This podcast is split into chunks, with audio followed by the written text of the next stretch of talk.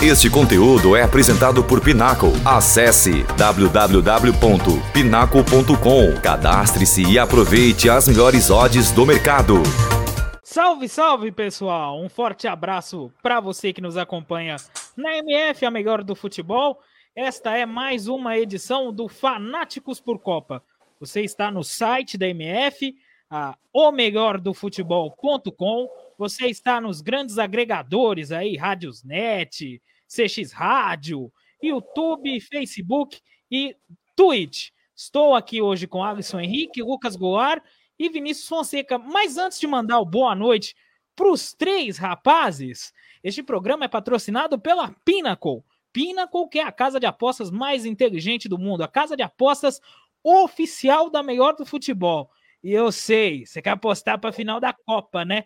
O Alisson vai achar o lado que, onde está o QR Code. Vamos ver se ele vai acertar. Agora ele acertou. Aí. Aí você vai no QR Code, você se cadastra e aproveita. Aposta aí para a final da Copa. O seu grandioso palpite. E vem com a gente, hein? Hoje, um programa especial. Por quê? Porque a gente vai estar tá falando da Argentina.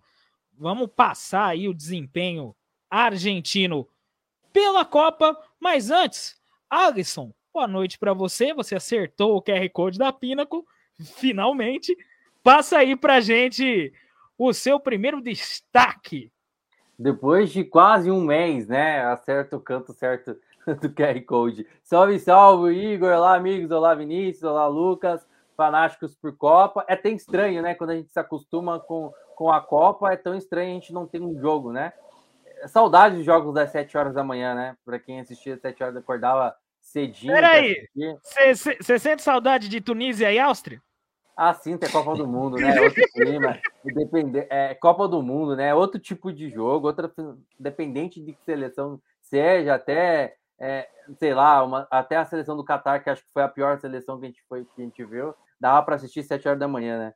Saudade, hein? Espero que as outras Copas tenham, claro, a gente não vai ter, mas se tem uma coisa que a gente vai poder se acompanhar de perto na próxima Copa é os horários que vai mudar, né? Estados Unidos, Canadá e México tem horários mais prolongados. A gente vai ficar, a gente vai virar a madrugada assistindo jogo de Copa, né?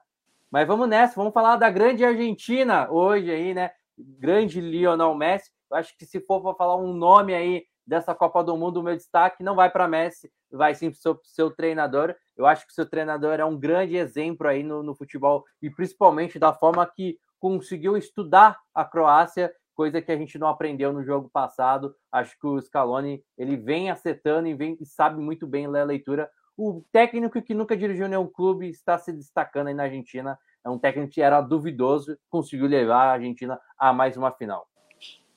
Escalonismo. Scaloni é um treinador realmente muito inteligente, estuda os times e ele realmente anda mudando, inclusive, o esquema tático jogo a jogo.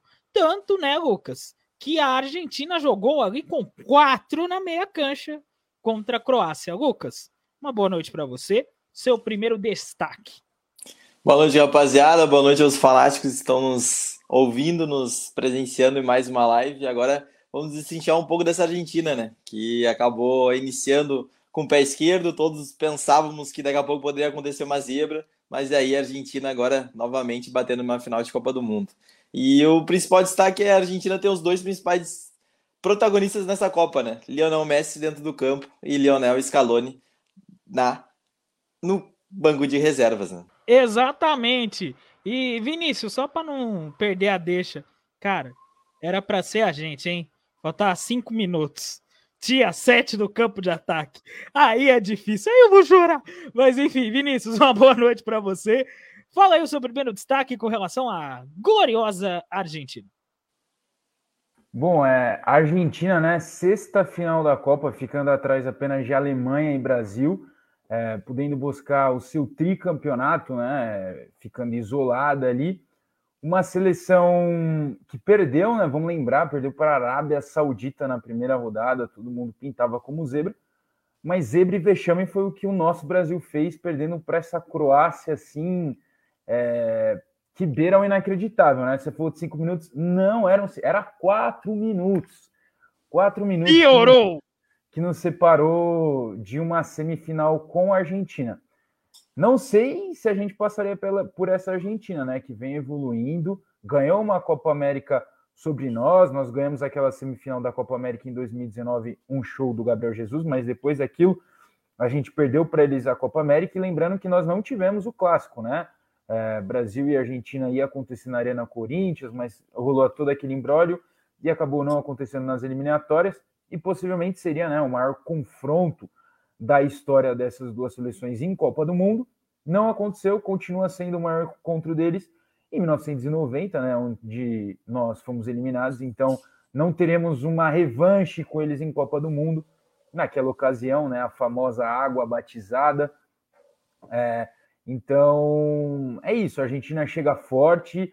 A Argentina tem um trabalho que está se consolidando aos poucos e tem dois, né, dos seus grandes principais o Lucas citou o Scaloni, mas eu cito dois jogadores mesmo, o Messi e o Julian Álvares, esse jogador fantástico que até pouco tempo atrás estava aqui, né, jogando no River.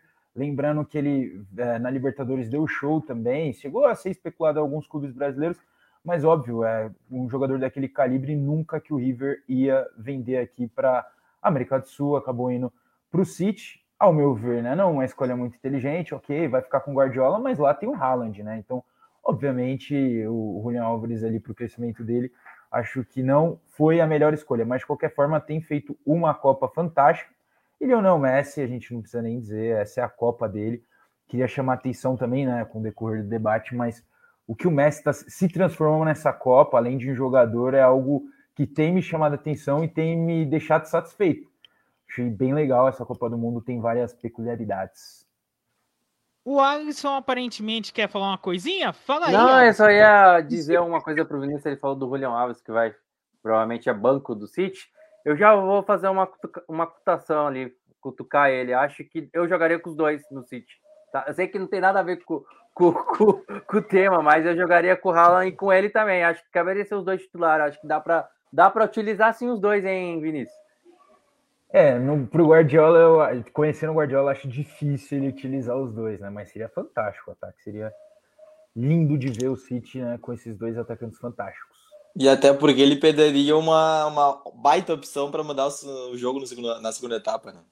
Exato, o Julian Alves tem entrado, né? Aquele 12 jogador, mais ou menos como era o Gabriel Jesus e, e, e Agüero, né? Então é basicamente isso, mudou as funções, a qualidade melhorou, obviamente mas é, é o mesmo esquema. Mesmo. É, tipo assim, o Álvares está virando o Denilson argentino. É isso. Não, que isso. Heresia de falar isso. Meu Deus. Meu Deus. Meu Deus.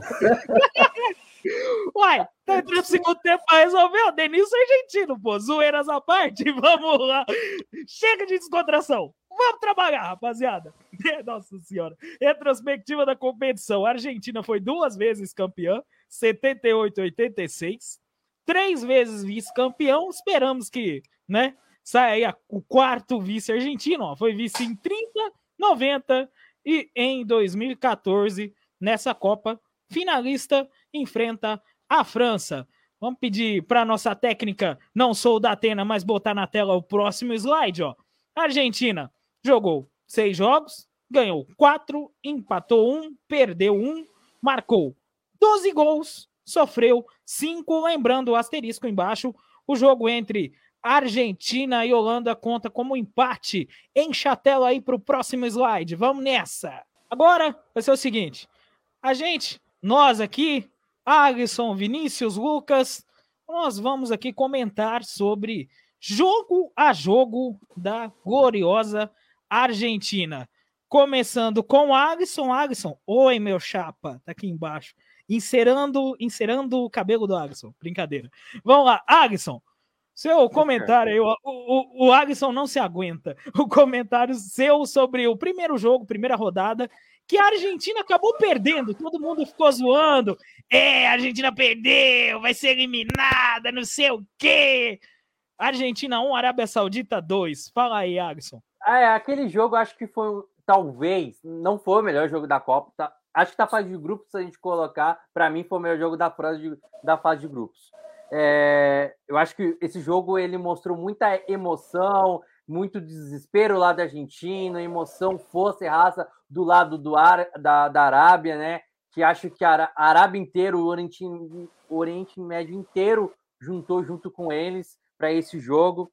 É, assim, a, gente, a, gente tem que, a gente tem que parar um parâmetro, porque de fato a Argentina ela, ela se desmontou após a virada do gol, né? Acho que foi minutos que a Argentina teve um, um momento assim, ah, tá 1 a 0 vamos controlar, vamos. Eu acho que o grande segredo desse jogo, acho que não foi o respeito, principalmente no começo da virada do segundo tempo, acredito. E claro, tem um jogo que é estreia, né? Todo jogo de estreia, é, as equipes grandes entram no nervosismo. Se a gente olhar o, a história da Argentina, ela sempre tem dificuldades nos primeiros jogos. Na Copa do Mundo de 2018 foi bem assim, né? Sofreu na fase de grupos Claro que parou já nas oitavas para atual campeão do mundo, para a França, que fez um jogaço, né? Acho que foi o melhor jogo da Copa daquela de 2018, aquela França 3, 3 a 2 Então, estou equivocado contra, contra a gente. Não, 4 a 3 né? Estou equivocado, né? É, mas esse primeiro jogo, a gente, a gente tem. Acho, a gente tem vários parâmetros, né? Acho que dali começa a primeira leitura, a, prime, a, a primeira. Acho que a primeira inteligência e organização de aprendizado do, do, do Scaloni na partida, né? Ele viu que quando ele começa aqui com Paredes, não dá para o Paredes não dá para ser titular, na minha opinião, né? É, o Papo Gomes, né? O Di Maria e são jogadores que não fluíram tanto no jogo da Argentina no primeiro jogo, onde a Argentina teve dificuldades determinadas determinadas vezes após o primeiro gol de fazer aquela infiltração dentro da grande área.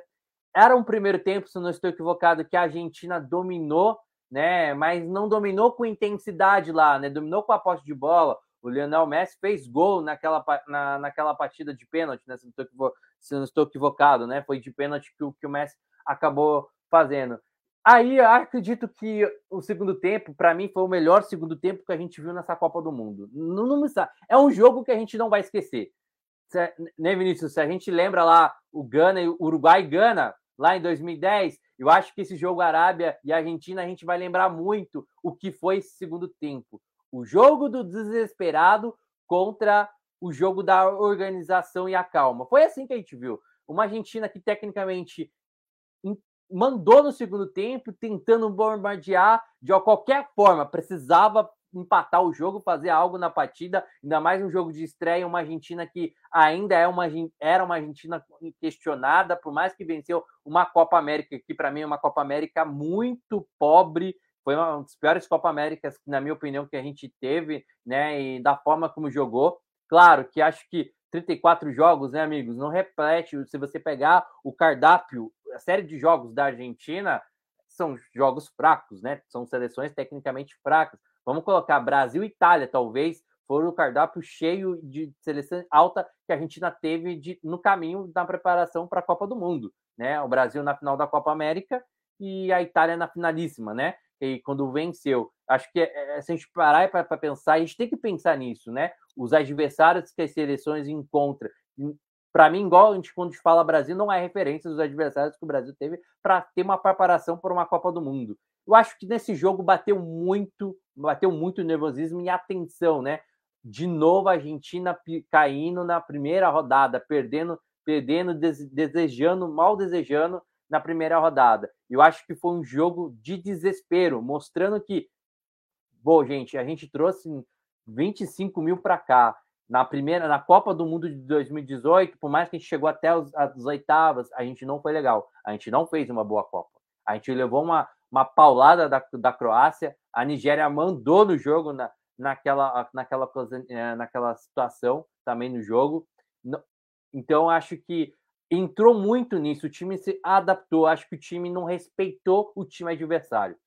E acho que se tem uma coisa que, eu, que, pelo menos eu entendi nessa partida é a falta de respeito. A gente não descansou, a gente não pensou que já tinha matado o jogo 1 a 0 que em qualquer momento eu poderia fazer o segundo ampliar. E não foi bem assim. O desatento que teve tomou a virada e depois é, não adianta você ter intensidade, não adianta você tentar bombardear a área de bolas áreas, tentar pressionar a saída de bola, mas ser desorganizada. Foi assim que a gente viu o primeiro tempo, acho é, que a gente viu o jogo nesse jogo, nesse contexto. A Argentina com muita dificuldade.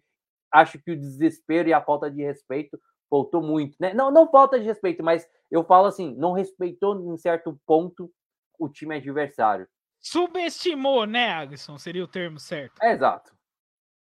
Maravilha. Vinícius, o seu comentário aí com relação à vitória da Arábia Saudita, que ficou todo mundo zoando, e mal sabia o que esperava. Fala aí, Vinícius. Bom, foi né, a zebra, né? Logo de cara, a zebra da Copa. É, mas vamos lembrar também os contextos dessa partida. A Arábia fez uma partida muito boa, mas no primeiro tempo só deu a Argentina. A Argentina teve três gols anulados, um do Messi e dois do Lautaro. Então, é, ao todo, né, a Argentina fez quatro gols, sendo eles três anulados, só valeu um de pênalti do Messi. É, Vinícius, a... sem, sem te atrapalhar já atrapalhando, uma coisa, inclusive, interessante para a gente agregar a linha de impedimento da Arábia Saudita. Que linha de impedimento perfeita, principalmente no primeiro tempo, porque estava muito impedido graças à linha de impedimento que a Arábia fez. Inclusive, uma coisa que a gente pode falar muito sobre seleções africanas é as linhas de impedimento, principalmente de Arábia e de Marrocos, que quando precisou funcionou, né, Vinícius? Continua aí é, seu comentário. É, é uma linha perigosa, né? Se dá certo é perfeita, porque é uma linha que sai bastante, mas se der, se der errado é abraço, né? Então, é, mas sim, feita da maneira que foi nesse jogo, foi exemplar, né? Tanto que tiveram esses três gols anulados uh, por impedimento. E a Argentina perdeu uma invencibilidade de 36 jogos, né? Então a Argentina vinha de 36 jogos invictos acabou perdendo logo de cara na Copa do Mundo, é, o que para as grandes seleções causaria um grande impacto. A gente viu mesmo nessa Copa, a Alemanha perdeu o primeiro jogo e logo degringolou, né? Não conseguiu colocar os nervos assim no lugar, né? Usando o jargão antigo. E eu gosto de chamar atenção para aquela entrevista do Messi, que para mim foi muito importante, né? Ele abre aspas, o Messi disse depois da partida que foi momento de estarmos mais unidos do que nunca, voltar à base e o nosso jogo para tentar ganhar. Então, ele chamou a responsabilidade para si, né? E falou que aquela seleção precisava voltar ao seu melhor futebol. Dá para se ver, né, que essa seleção é uma seleção unida, a gente não está lá dentro, óbvio, mas é, se vê mesmo que cada um tem um carinho enorme por, por, pelos seus companheiros. Então, acho que isso também foi o diferencial. É, Lembrando, né, perder logo na estreia, perder essa invencibilidade gigantesca causa um impacto. O Alisson falou é, algo importante né, sobre os adversários que a Argentina teve. É, concordo que a Argentina não teve adversários até a Copa do Mundo à sua altura, mas teve mais do que nós, né? Nós, Brasil, porque pegou a Itália, atual campeã da Euro, e fez uma partida excepcional. Quem assistiu aquele jogo já viu, a Argentina é favorita a ganhar a Copa do Mundo, porque foi uma seleção que demonstrou muita tática naquele jogo. É, claro, também não é muito parâmetro, baseado que a Itália não se classificou para essa Copa do Mundo, é, mas de qualquer forma ali dava, dava indícios. Então, por isso que o jogo contra a Arábia foi um jogo é, que causou espanto em sua grande maioria. Para vocês terem uma ideia, a Arábia Saudita chutou duas bolas no gol e as duas entraram. Uh, então foi um dia onde tudo deu certo para a Arábia Saudita e tudo deu errado para a Argentina. Foi aqueles dias que acontecem né, nesse esporte maravilhoso que é o futebol. É, mas depois disso, e a gente vai destrinchar as outras rodadas, mas depois disso a Argentina demonstrou muita força e maturidade para reverter a situação. Exato, Itália, inclusive, que foi o maior golpe desse ciclo, porque a gente pensava algo totalmente diferente da Itália e deu todo aquele ruim, né? Luquitas, seu comentário aí com relação a Argentina e Arábia. Vai daí, grande Lucas Goulart. Só passando uma, uma visão mais tática do jogo, né? Antes do, da partida, a Argentina acabou perdendo seus grandes jogadores, né? No, no contexto da, da pré-copa, que foi o Los Cels. Los Cels, que era um jogador no, no contexto da, da Argentina muito importante, estava fazendo um, um ótimo uh, setor de meio campo ao lado do Depou até o Paredes, então era um, era um jogador, uma peça principal, tanto na, na, na situação criativa do jogo da Argentina, que ele auxiliava o Messi nesse poder criativo, e no, no momento defensivo também, né? Que ele fechava pelo lado esquerdo, depois fechava pelo lado direito. Então foi uma peça bem sentida né, nessa primeira partida, principalmente contra a Arábia Saudita. E aí o Scaloni optou por colocar o Papo Gomes e mudou a formação da equipe. E aí a, jogou Paredes ao lado do, do Depul, o Depul como segundo homem de meio campo, e aí veio uma linha de três com o Papo Gomes aberto pela esquerda, Messi uh, e de Maria aberto pela direita, e aí ter, colocou o Lautaro como centralizado. E aí a gente viu que acabou não dando certo, porque o Papu tinha uma função que poderia ser parecida com o Lo se ele não conseguiu entregar, e foi uma Argentina que, que buscou o jogo, que buscou muito o jogo, uh, principalmente aos pés do Messi, e, e obteve algumas dificuldades, principalmente defensivamente, né? Então, uma, uma equipe que, que teve que se reconstruir, principalmente não tendo sua, uma das suas principais peças no contexto da seleção, onde já estava muito bem elaborado esse contexto, uh, o meio-campo muito bem ajustado, muito bem incorporado, e temos que destacar o início de Copa do Depul, né? Foi bem abaixo do Depul, um dos principais jogadores, tanto defensivamente quanto ofensivo, um jogador um interno que joga muito bem aberto pela direita, que fecha muito bem as linhas de passe, uh, tem um poder defensivo muito grande, é um cara que dá uma sustentação defensiva impressionante, dá um equilíbrio muito bom nessa seleção da Argentina. Então, uma Argentina com duas peças, uma abaixo e outra fora, acabou sentindo bastante nesse início de, de Copa do Mundo. Então, creio que foi um dos principais fatores assim para a Argentina não estrear tão bem com, com uma derrota que, que ninguém esperava para a Arábia Saudita, né? Ah, acabou mudando o sistema de jogo, colocou o jogador um jogador novo, um jogador Papo Gomes que não teve, não foi tão experimentado nessa equipe titular, não tinha tanto rendimento na, na Argentina em si, e aí o entrosamento acabou uh, surtindo, né? Não, não teve entrosamento algum, uh, principalmente na parte ofensiva, e aí demonstrou uma, uma falta de, de entrosamento e, e a seleção acabou não, não conseguindo buscar o resultado que, que era esperado, uma vitória, e seria importante, né? Porque daí daria uma, uma moral ainda mais para a Argentina, mas logo após, no próximo jogo que a gente vai vai destrinchar, que foi importantíssimo para a Argentina conquistar uma moral, conquistar uma confiança, e aí no, no jogo seguinte, contra a Polônia, demonstrou a, até o momento da aquele momento da fase de grupos a melhor partida. Né? Exatamente. Agora vamos com a segunda rodada, onde o pessoal ficou: não, a Argentina não vai ganhar, não sei o que, o show, vai catar tudo. Argentina 2, México 0, Vinícius, o seu comentário aí sobre a vitória da Argentina na segunda rodada, começando a se redimir e a voltar a ser a Argentina que a gente conhece, né, Vinícius? É, você até mencionou, né, mas o primeiro tempo tava 0 a 0 com aquele ar dramático. Mas aí o gênio, né, colocou a bola debaixo do braço e um chute acabou colocando a Argentina no jogo. Uh, o Lucas, né, falou dessa parte tática que foi muito importante, e o Scaloni ele percebeu, porque já nesse jogo ele já modificou o seu meio de campo, também modificou o seu lateral, colocou o Montiel, que a gente acompanhou aqui na Libertadores, né, jogando pelo River.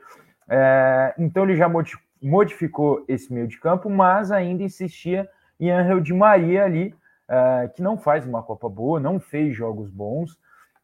É, então foi uma, uma partida dura, onde a Argentina não fazia um bom jogo até o chutaço do Messi porque a Argentina estava claramente muito nervosa, né? Porque era aquele jogo, era vida ou morte. Se a Argentina perdesse, tchau Copa do Mundo e seria um vexame muito grande. Então, até o primeiro tempo, né, 0 a 0 onde a Argentina também não teve muitas oportunidades, assim como o México. O México, uma decepção, eu coloco aí na Copa também, não foi, uh, foi um México muito inofensivo, é, isso aconteceu, então a Argentina tentou mais, né? O Scaloni fez essas modificações.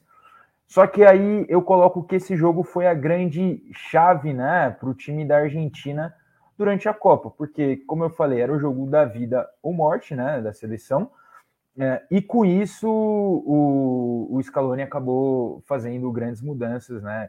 Que aí entra no jogo contra a Polônia, colocando outros jogadores, preenchendo e dando uma nova cara para o time, uma cara de um jogo que nós já estamos acostumados aqui na Argentina, de mais toque de bola, de marcação lá em cima.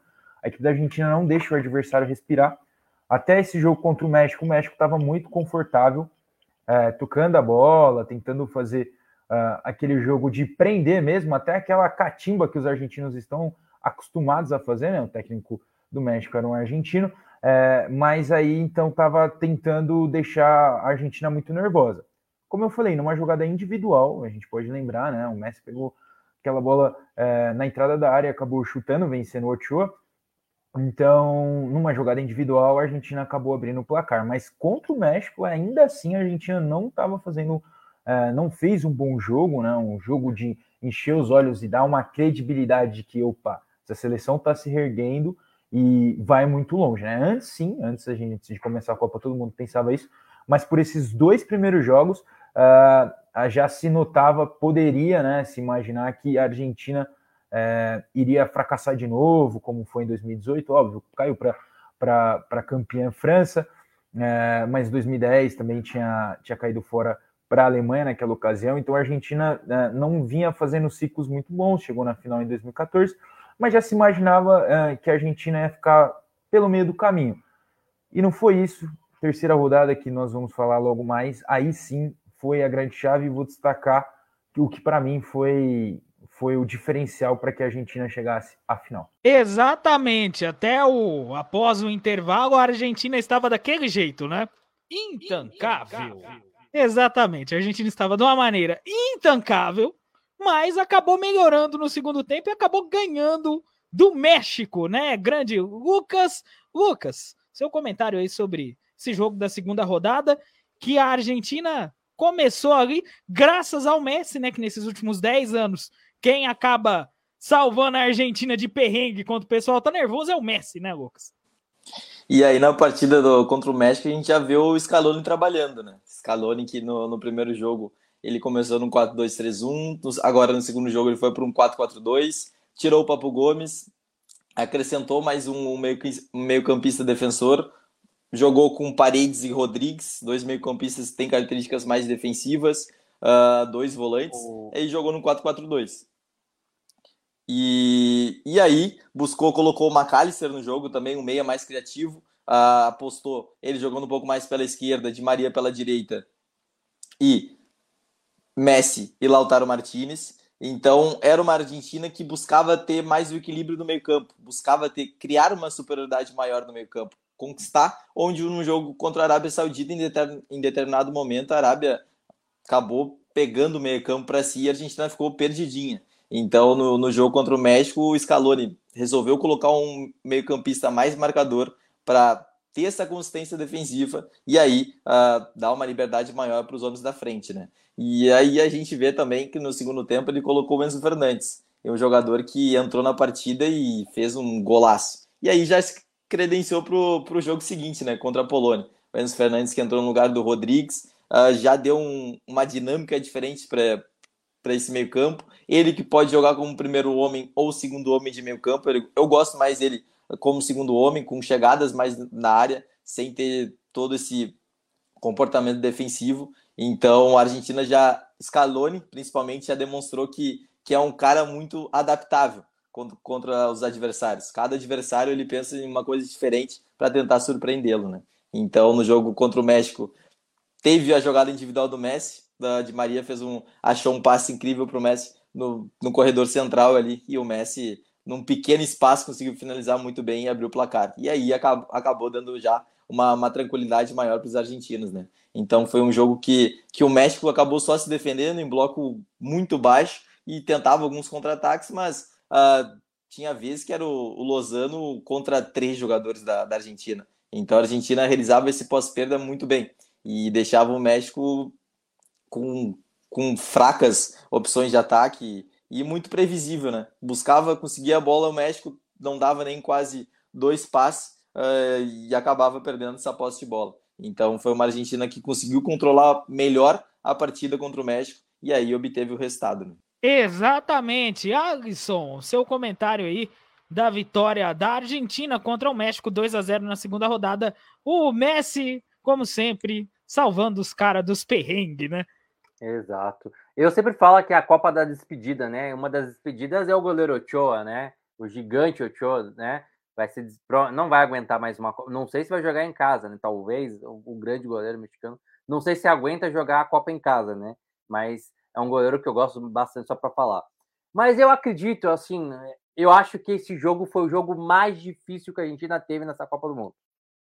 Né? Principalmente o primeiro tempo. A Argentina não, para mim, a Argentina não jogou nada no primeiro tempo.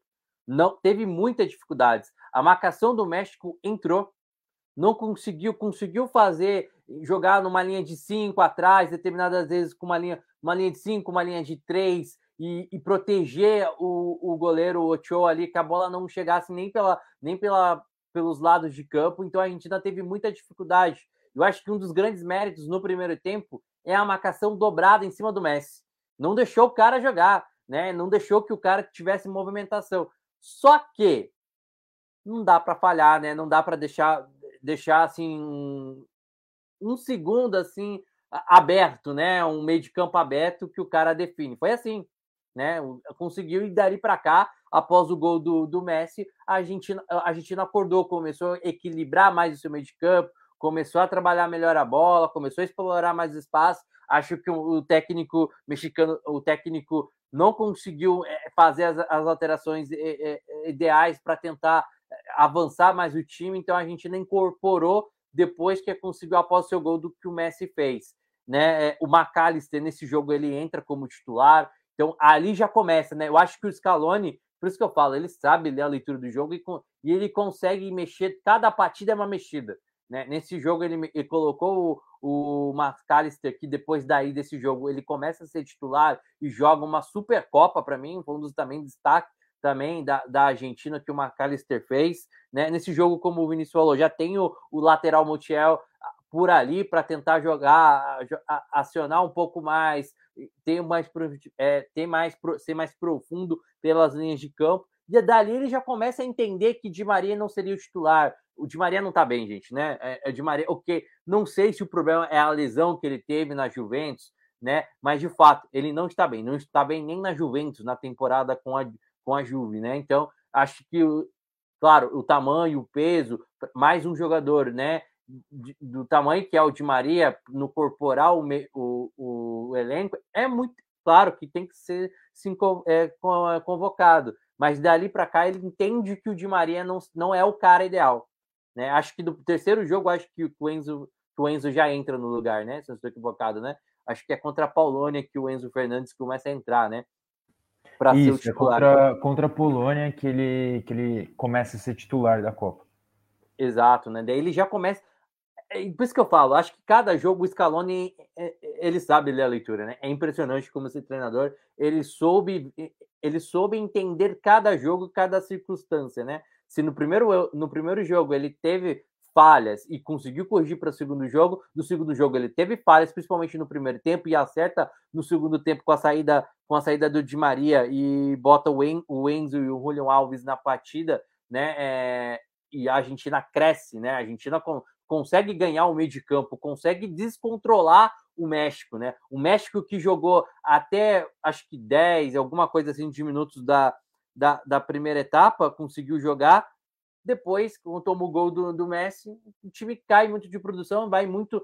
Não só acho que o crescimento argentino, acho que vai o, o crescimento tático que o Scaloni escala, esse time monta para a segunda etapa e consegue descontrolar o adversário. Mas para mim o primeiro tempo foi um primeiro tempo mais duro que a Argentina teve. Eu acho que a Polônia é porque acho que a Polônia ficou preguiçosa. Acho que era o jogo que a a gente vai falar daqui a pouquinho, era o jogo que a Polônia queria. Mas eu vi, acho que de todos os jogos até aqui da Argentina na Copa, talvez para mim esse foi o mais difícil que a que a Argentina teve e teve que correr atrás para procurar o seu gol, porque era tudo ou nada. Ou vencia ou ficava de fora, né?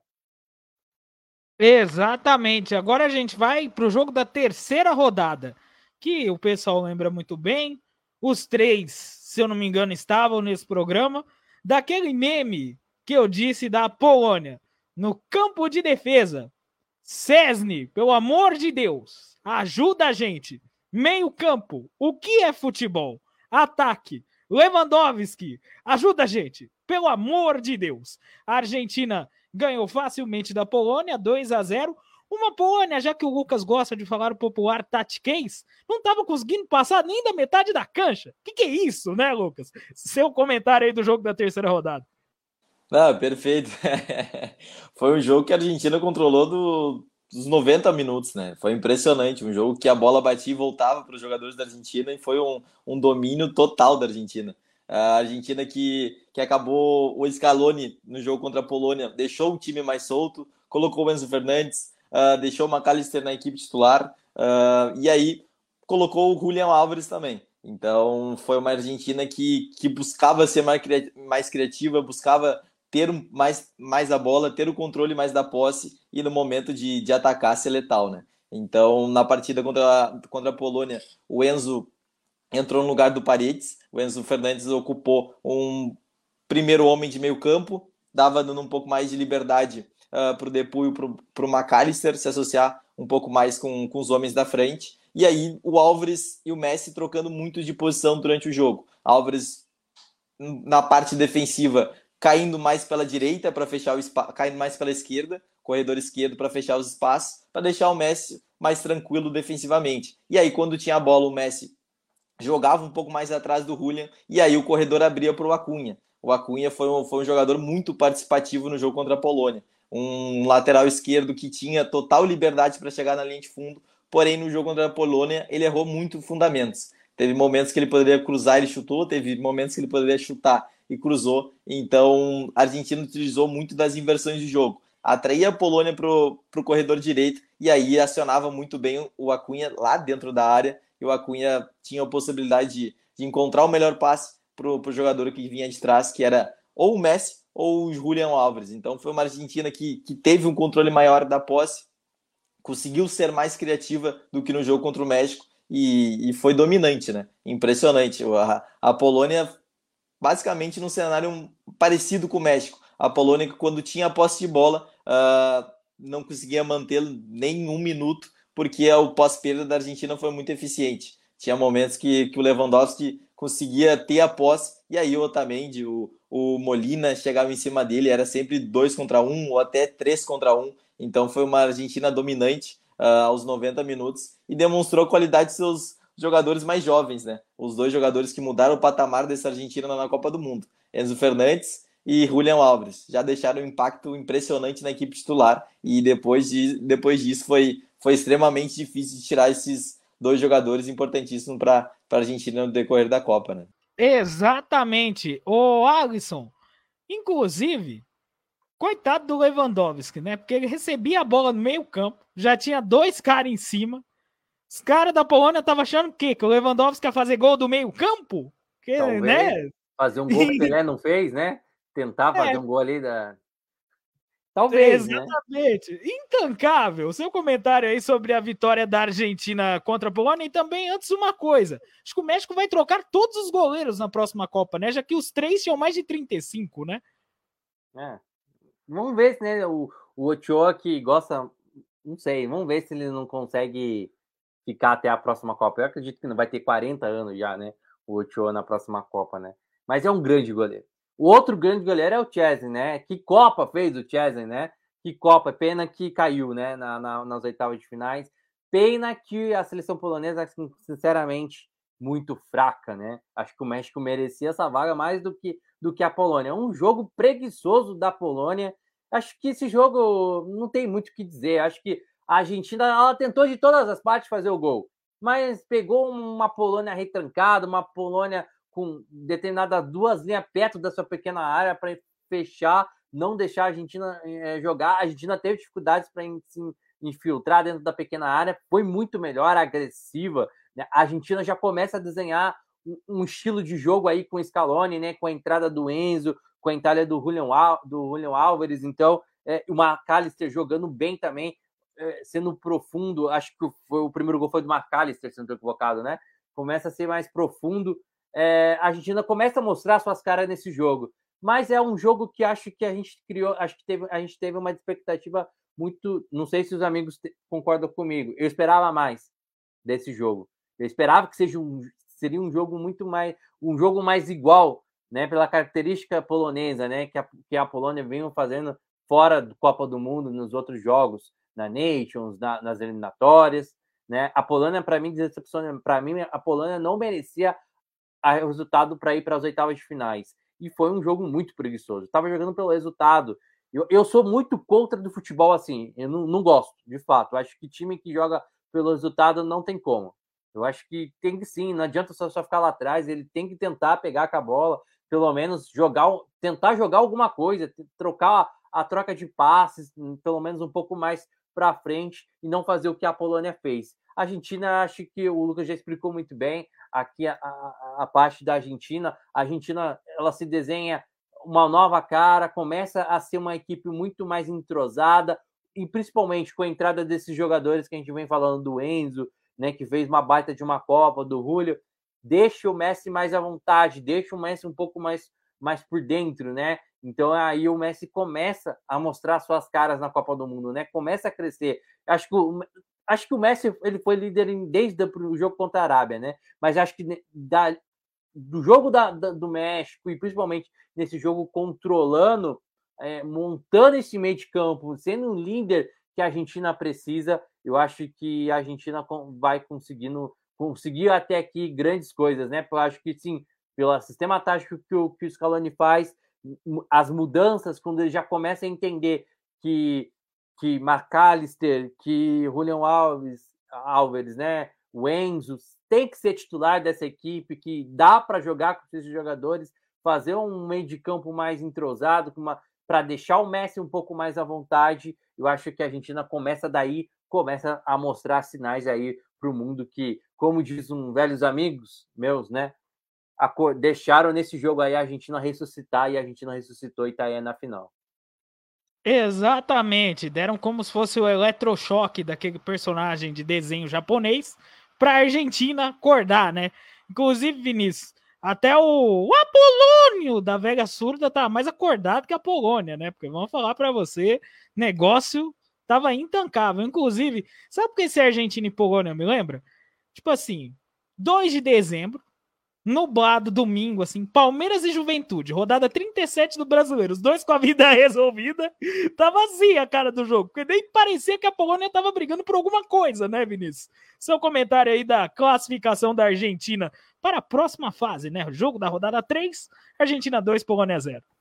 Bom, é, o Alisson falou né, que esperava mais, já eu não esperava. Eu esperava mesmo a Polônia dependendo do seu goleiro, né, o Chesney, que já deu uma declaração bem engraçada, falando: Eu sou o melhor goleiro do mundo. Já barrei o Alisson, que foi o melhor goleiro do mundo, já barrei o Buffon. Uh, então, um goleiraço. Lembrando que o Chesney foi o único que conseguiu parar o Messi nessa Copa. O Messi fez gol em quase todas as partidas, menos contra a Polônia, e ele ainda perdeu um pênalti, né? É, eu sei que é controverso, todo mundo fala que o batedor é pênalti perdido, mas para mim foi uma defesa, não foi nenhum pênalti perdido. Para mim foi uma grande é, defesa né? do Chess, né?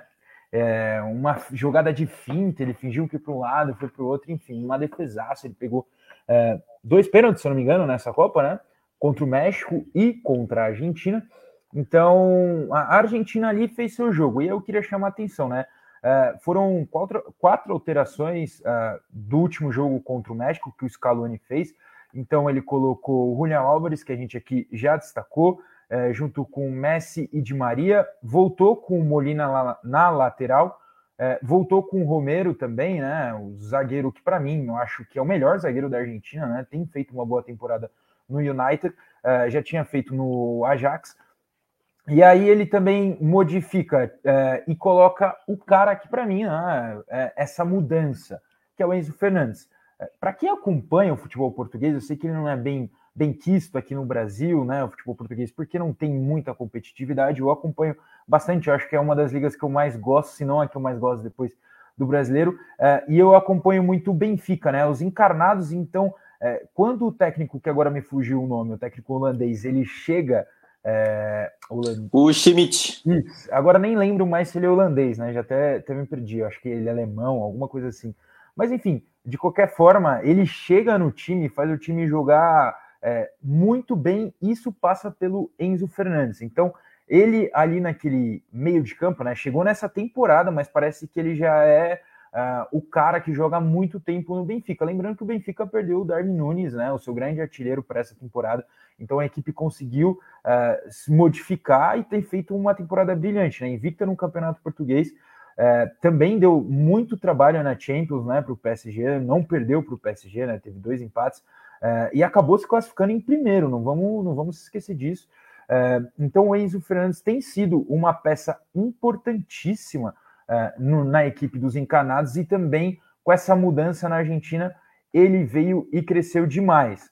Então, com a entrada dele, né, no lugar é, do Rodrigues, que tinha jogado na última partida contra o México, o time da Argentina ganhou muito e saiu a quarta, né, eu falei que foram quatro alterações e saiu o Lautaro. A gente estava lembrando aqui, né, alguns pontos, só que eu acho, é, até elogiando o Scaloni, eu acho que isso é muito importante, diferente da Copa de 2014. O Messi não vai ter o Higuaín para atrapalhá-lo, né? Fazendo essa analogia. Porque o Lautaro estava é um grande jogador, mas estava sendo o Higuaín dessa Copa para o Messi. Não vamos esquecer, né? Os gols perdidos, a gente até falou na contra a Arábia que ele é, teve gols anulados, dois gols anulados. É, contra o México também é, perdendo o gol. Então, o Scaloni é muito inteligente, acaba sacando ele, né? É, não vou citar nomes, mas se fosse outro técnico, com certeza não tiraria, né? Por gratidão, ou também para não é, mexer no ambiente, né? É, a gente já viu isso. Peraí, peraí, peraí. É alguém que começa com a letra T? Exato, exato, que não está ah, mais. Está né? desempregado hoje. Esse técnico está tá desempregado hoje mas, mas ele tira, né, saca o Lautaro e coloca o Julian Álvares. Então, mais uma sacada do Scaloni, modificando a sua seleção e fazendo com que aí sim a Argentina tenha uma atuação muito boa. Essa foi, é, da, dos seis jogos da Copa, né? Essa foi apenas a primeira vez de duas né, que o Messi não foi eleito o melhor da partida. O melhor da partida foi o McAllister né, nesse jogo, né, fez o gol, é, entrou e foi muito bem. Lembrando que o Messi, ele, dessas seis partidas, ele foi eleito melhor em quatro. Em duas, não. Uma dessas foi nesse jogo contra a Polônia, onde o McAllister foi o grande destaque. É, assim como eu, mas eu destaco mesmo a chavinha da Argentina mudou quando o Fernandes entra. Como eu falei, tem feito uma temporada muito boa. E aí também escancara algo que eu sempre reclamo que é o famoso scout, né? A gente ouve muito essa palavra bonita, o scout dos clubes brasileiros, né? Sem exceção nenhuma, parece que não tem planejamento algum. O Fernandes estava jogando, né, no Defensa e Justiça, emprestado pelo River Plate, fez um, uh, era titular absoluto naquele time do BKSS, ganhou a Recopa Sul-Americana contra o Palmeiras, né? Aquela ia falar Recopa... isso agora. É, aquela, aquela recopa nos pênaltis, né? Então ele acabou jogando aquela partida, tinha feito uh, bons jogos, né? Então ele uh, tinha feito grandes partidas, tanto que ele voltou para o River, né? Depois de empréstimo, ele acabou estava uh, tendo uma sondagem ali, mas ele acabou voltando de empréstimo para o River e nessa temporada foi vendido por um valor para mim muito pequeno, 10 milhões de euros ele foi para o Benfica, então é, se a gente falar dos grandes clubes aqui, é, os grandes clubes no Brasil conseguem pagar 10 milhões de euros. Então, é, cadê o scout que não viu né, ele aqui jogando no nosso futebol? Que é um jogador muito diferenciado. Tem se provado isso. Eu é, sou um grande fã, né, tem feito temporadas muito boas e agora no Benfica tem também demonstrado. Ele tem agora, está é, circulando notícias de que na próxima janela, o Real Madrid ou o Liverpool né, vão contratá-lo. Então, são os dois clubes que estão namorando ele. E a gente sabe que o futebol português é isso: é uma escada para é, as outras ligas. Né? Então, eles compram muito barato, como eu falei, 10 milhões de euros para os grandes aqui no futebol não é um grande dinheiro, né? Então, 10 milhões de euros o Benfica acabou comprando, para eles não é nada, e vai revender provavelmente por um valor absurdo. A gente já viu isso. Os clubes portugueses são excelentes em fazer dinheiro com os nossos os jogadores aqui sul-americanos, né? Só, só, um detalhe Exatamente. sobre o Enzo, Igor. O, o Alisson tem um detalhe para falar, então fala aí, Alisson. Não, só para complementar sobre o Enzo, né? Para quem acompanha muito futebol, o, o Vinícius acompanha muito português, eu acompanho muito futebol sul-americano, né? E foi o destaque do. Foi, foi o destaque, a revelação dos garotos do, do campeonato argentino, Enzo, né? Sete assistências só em 2022, pouco tempo que ficou no River, foi suficiente para ser o, o, cara que mais passou, é, deu mais passes a gols para o River na temporada. Foram sete. Se, se, você olhar uma média de quase 19 jogos, é muito.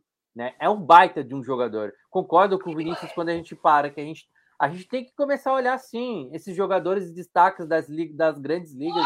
Eu acho que a gente tem grandes garotos. Futebol argentino está crescendo muito, muita revelação está tá mostrando. Essa Copa do Mundo mostra tantos jogadores jovens que a Argentina tem mostrando aí forças. Então acho que dá para o futebol brasileiro, os times grandes começarem a olhar dentro do, do nosso próprio futebol, né? Ah, futebol argentino. Eu acho que tem a gente tem futebol venezuelano que eu acredito que na minha opinião, tem muitos jogadores jovens muito bons. Não é à toa que foram atuais vice-campeões do Sub-20, né? É, a, a, ali a, a, Venezuela.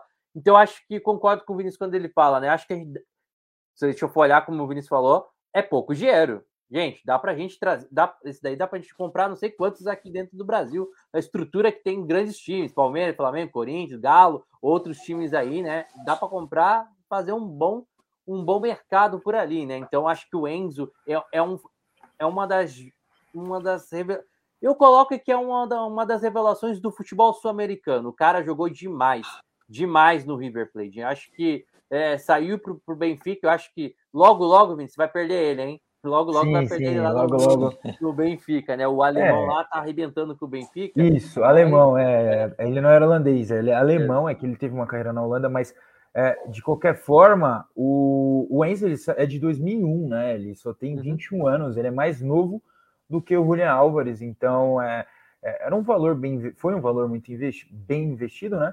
Você tem uma ideia, o Enzo ele custou o mesmo que o Gabriel Veron aqui. O Gabriel Veron saiu do Palmeiras por 10 milhões de euros é, está jogando no Porto, enquanto esquentando o banco né, no Porto, enquanto o Enzo saiu para ser titular pelo mesmo, pelos mesmos 10 milhões de euros. Então, é, é um investimento né, que os clubes brasileiros deveriam acompanhar melhor. Eu acho que é para isso que servem esses famosos scouts, mas a gente muitas vezes não, não vê isso. Né? Então, para esse jogo contra a Polônia, ele, para mim, foi um dos destaques. O McAllister também, os companheiros já relataram isso, né? já falaram tanto que foi eleito o melhor da partida, né? ganhou o prêmio é, da, da partida, eleito pela FIFA. Mas de qualquer forma, ali contra esse jogo contra a Polônia, pelo o Swiss Scaloni ele gosta de modificar de acordo com os adversários. Nesse ele já começou a ter uma espinha no seu no seu ataque, no seu meio de campo.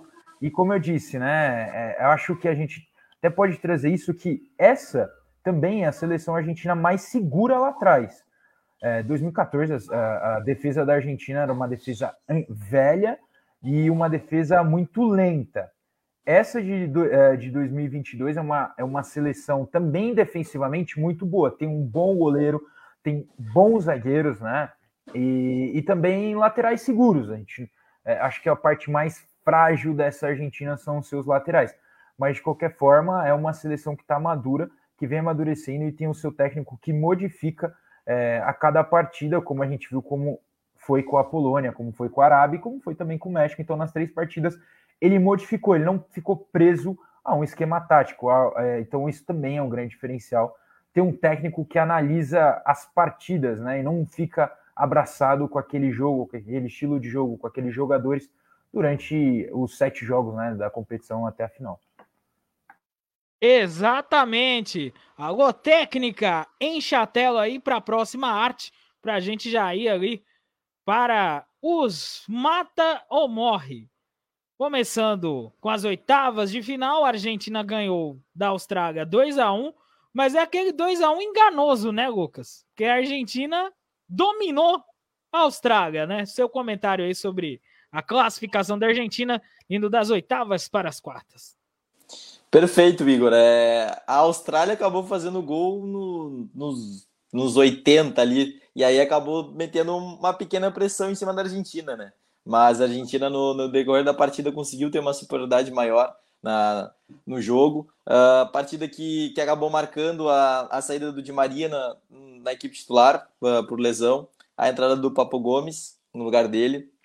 Uh, marcou também o Messi atuando como um falso 9, até porque a Austrália atuava num bloco médio barra baixo, então o Scaloni optou por dar essa dar essa oportunidade para o Messi jogar um pouco mais à frente e não ter toda essa responsabilidade defensiva, né? E o Julião Alves um pouco mais aberto pela esquerda e o Papu aberto pela direita. Mas teve momentos do jogo que só com, com o Messi. A, a Austrália realizava uma saída de três com três jogadores e aí tinha uma superioridade numérica. E no momento que a Austrália tinha essa superioridade numérica, ela conseguia acionar muito bem os lados do campo. E aí o Acunha, principalmente pelo corredor esquerdo, estava encontrando muitas dificuldades. E foi um dos principais pontos que a Austrália conseguiu uh, ganhar vantagem em cima da Argentina no jogo. E, e, aí no segundo tempo tem uma grande particularidade, porque mesmo com a Argentina ganhando por 1 a 0 da Austrália, no no início do segundo tempo, uns 5, 6 minutos, o, o Scaloni colocou o Lisandro Lopes, Luzano Martinez, na, de, de zagueiro, como um terceiro zagueiro, e tirou o Papo Gomes. E aí acabou dando uma consolidação defensiva maior para a equipe. A equipe conseguiu encaixar melhor, a, principalmente a marcação-pressão em cima da Austrália. E o, gol, o segundo gol da, da Argentina foi, foi basicamente isso. Né? A Argentina encaixou muito bem, principalmente no, no, nos corredores do campo, os laterais da, da Austrália, alas, e aí conseguiu ganhar vantagem, pressionou muito bem e o Julian Alves conseguiu fazer o gol, né? Então foi o Scaloni no jogo mesmo, ele fez essa modificação tática e foi preponderante para a Argentina conseguir uma, mais uma vitória na, na competição e mais uma vez o Scaloni indo muito bem, né? Fazendo essa leitura muito boa da partida, vendo que a Argentina estava tendo um pouco de dificuldades, principalmente na série de bola da Austrália, e aí colocou mais um zagueiro, deu essa sustentação defensiva, colocou um time um, time um pouco mais para frente, centralizou um pouco mais o Julian Alves, e aí o Messi ficou solto, né? Na, a gente sabe que quando o Messi fica solto no último terço, ele é letal. Então, uma Argentina que conseguiu jogar muito bem contra a Austrália, teve alguns momentos que a Austrália obteve algumas chances importantes na partida, mas conseguiu jogar muito bem e aí conquistou uma bela vitória. Né?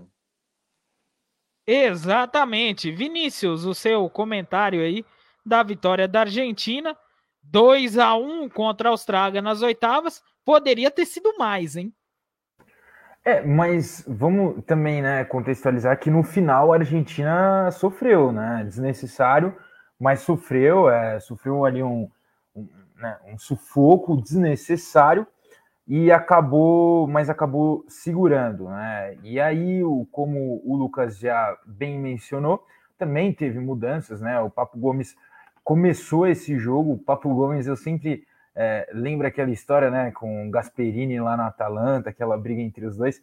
É, e ele fez, ele tinha feito, né, uma temporada muito boa naquela temporada do Covid, 2019-2020, fez uma Champions muito boa, assim como toda a equipe da Atalanta é, mas acabou sendo sacado do time e também né, tivemos a modificação do Angel de, Ma de Magia, né? Eu sempre chamo ele assim, porque naquela época do Real ele era mágico, mas de qualquer forma teve essas mudanças que, que fizeram a Argentina também começar a jogar é, um bom futebol, tinha sido assim contra a Polônia, Contra a Austrália também se confirmou o favoritismo, porque era muito favorita a Argentina e não, não deixou que, que o seu favoritismo, assim como foi contra a Arábia Saudita, caísse e, e perdesse o jogo.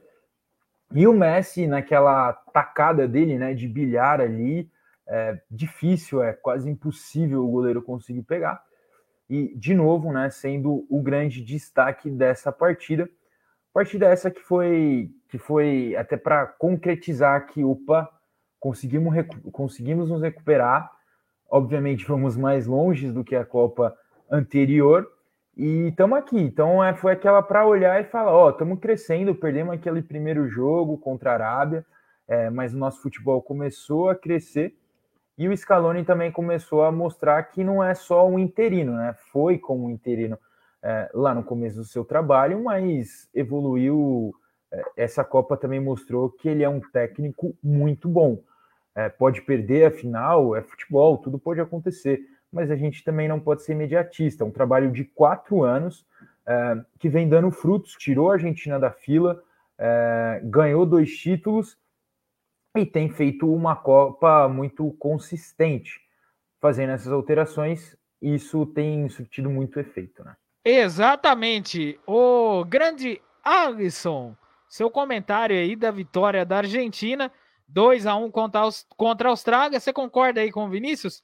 Assim, eu particularmente concordo. A Argentina nos últimos minutos, deu uma grandiosa tirada de pé, poderia ter ganho demais, mas assim, esse jogo eu diria que serviu para alertar para o que viria nas quartas, que a Argentina meio que não, não acordou nos minutos finais, repetiu a pane e se deu mal, né? Mas o papo é sobre as oitavas. Fala aí da vitória da Argentina contra a Austrália, 2 a 1 Concordo, acho que esse é um grande defeito que a gente viu da Argentina na Copa, é se relaxar, se, é, ficar contente com o resultado, né? Então, ah, vamos abaixar, vamos abaixar a bola, vamos abaixar a intensidade, vamos só ficar tocando. Não é bem por aí. A Copa nos. Eu sempre falo que cada dia foi um dia de ensinamento, né? A Copa nos ensina que, independente do adversário seja inferior e menos técnico, uma brecha, um, uma coisa errada é fatal. Né? A, a, Copa não mostrou isso, a Copa vem nos mostrando isso, né? E acho que tanto o jogo da Austrália, tanto o jogo do, que a gente vai falar daqui a pouco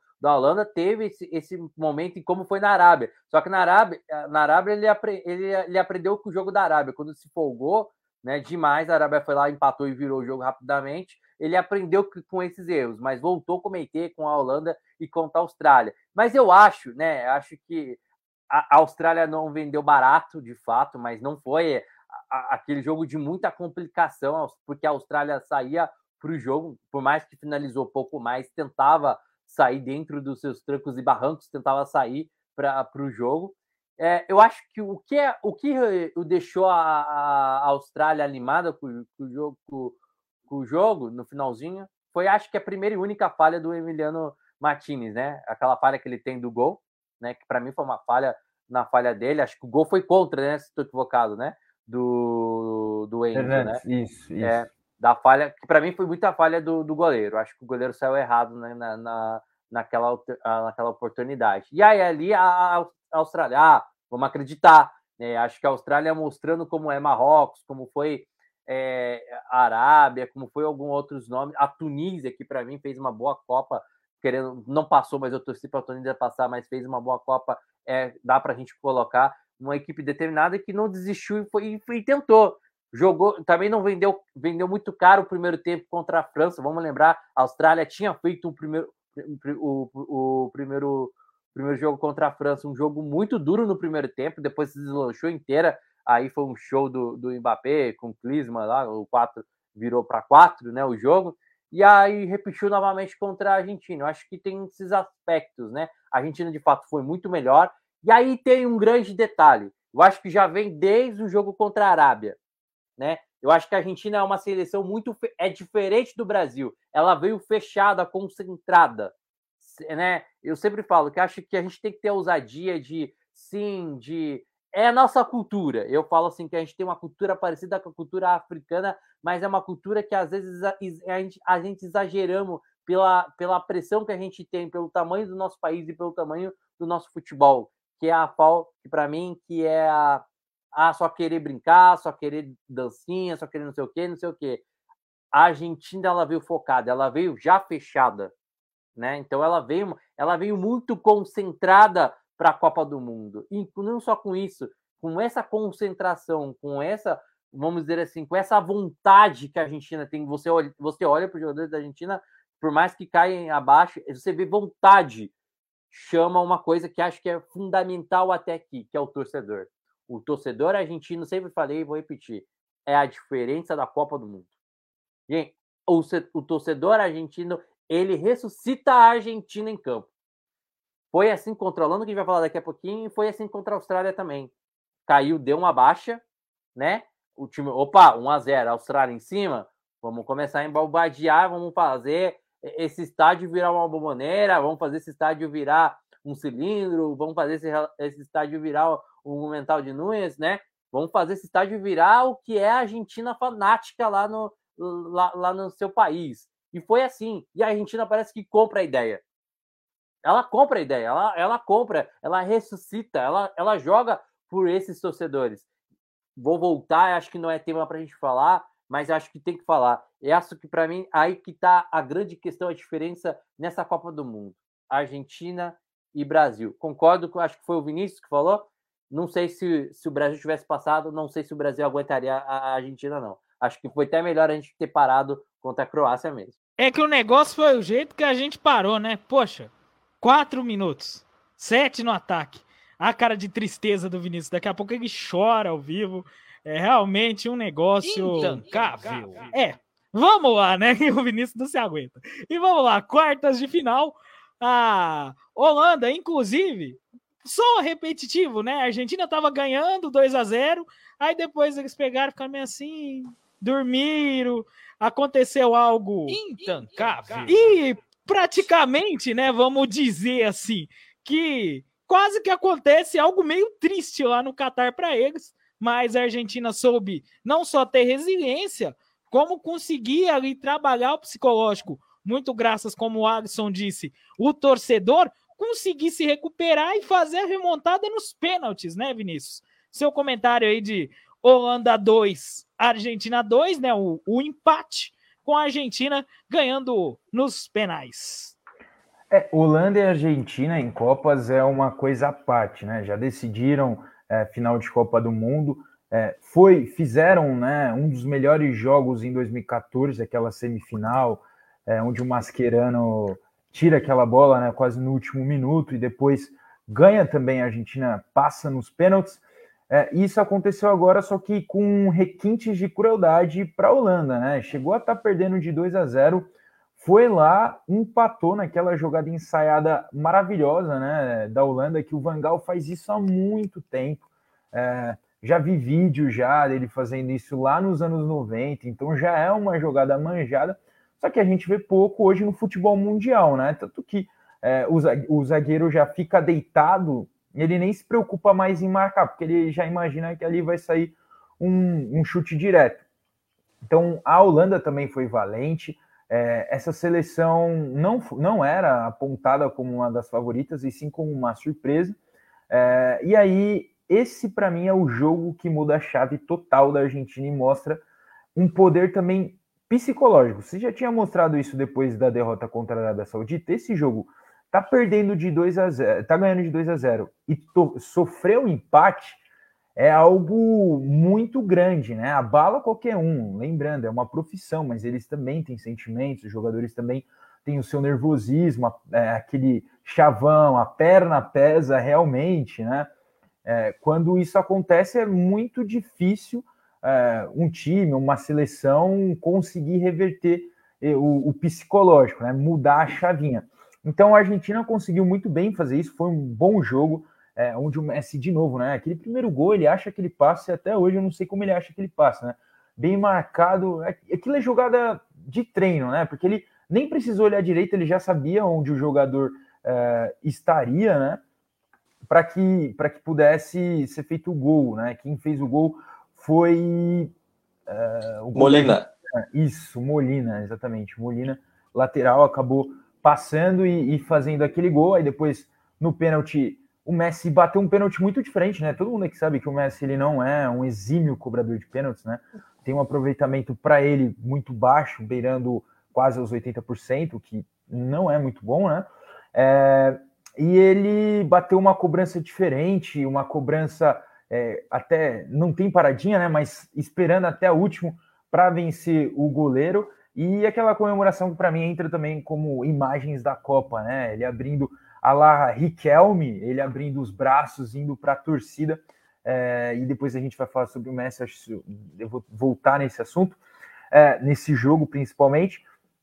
Aí então a Argentina sofre o empate é, e depois vamos para os pênaltis. Aí o Martinez é, vira né, o, o grande personagem e aí eu faço um comentário. Como é bom ter um goleiro que pega pênaltis, né? Como é diferenciado, é algo que gera classificação, né? O que foi que aconteceu com a Argentina quando seu goleiro, quando precisou, seu goleiro estava lá, pegou os dois primeiros pênaltis. Então isso também dá Não, uma... Vinícius. E um detalhe, o que era desenhado o melhor goleiro do mundo aí, né? não sabe pegar pênalti. Então, como que é o melhor goleiro do mundo, pô? Como assim? Continua aí, Vinícius. É, e aí o Martinez vai, se destaca, pega os dois primeiros pênaltis e a Argentina também mostra o que todo mundo sabe: o melhor batedor, né? O craque do time é o primeiro a bater. Messi abre a, a né, com a cobrança, fazendo gol, cobrando exatamente igual no jogo, né? Esperando até o último para vencer o goleiro, e foi isso que ele acabou fazendo, venceu o goleiro, e aí é, a classificação garantida e dá com certeza uma confiança para a Argentina, e a gente viu isso na semifinal, que é o jogo que nós vamos debater a seguir. Mas de qualquer forma, foi um jogo emocionante, né? Para quem não, não estava torcendo para nenhuma das seleções, foi um jogo legal de se ver como espectador. Mas para ambos, né, que estavam torcendo, foi um jogo muito nervoso, foi um jogo é, truncado também em alguma parte do, do tempo, onde o Messi, junto com o Martinez, foi o grande destaque, ao meu ver.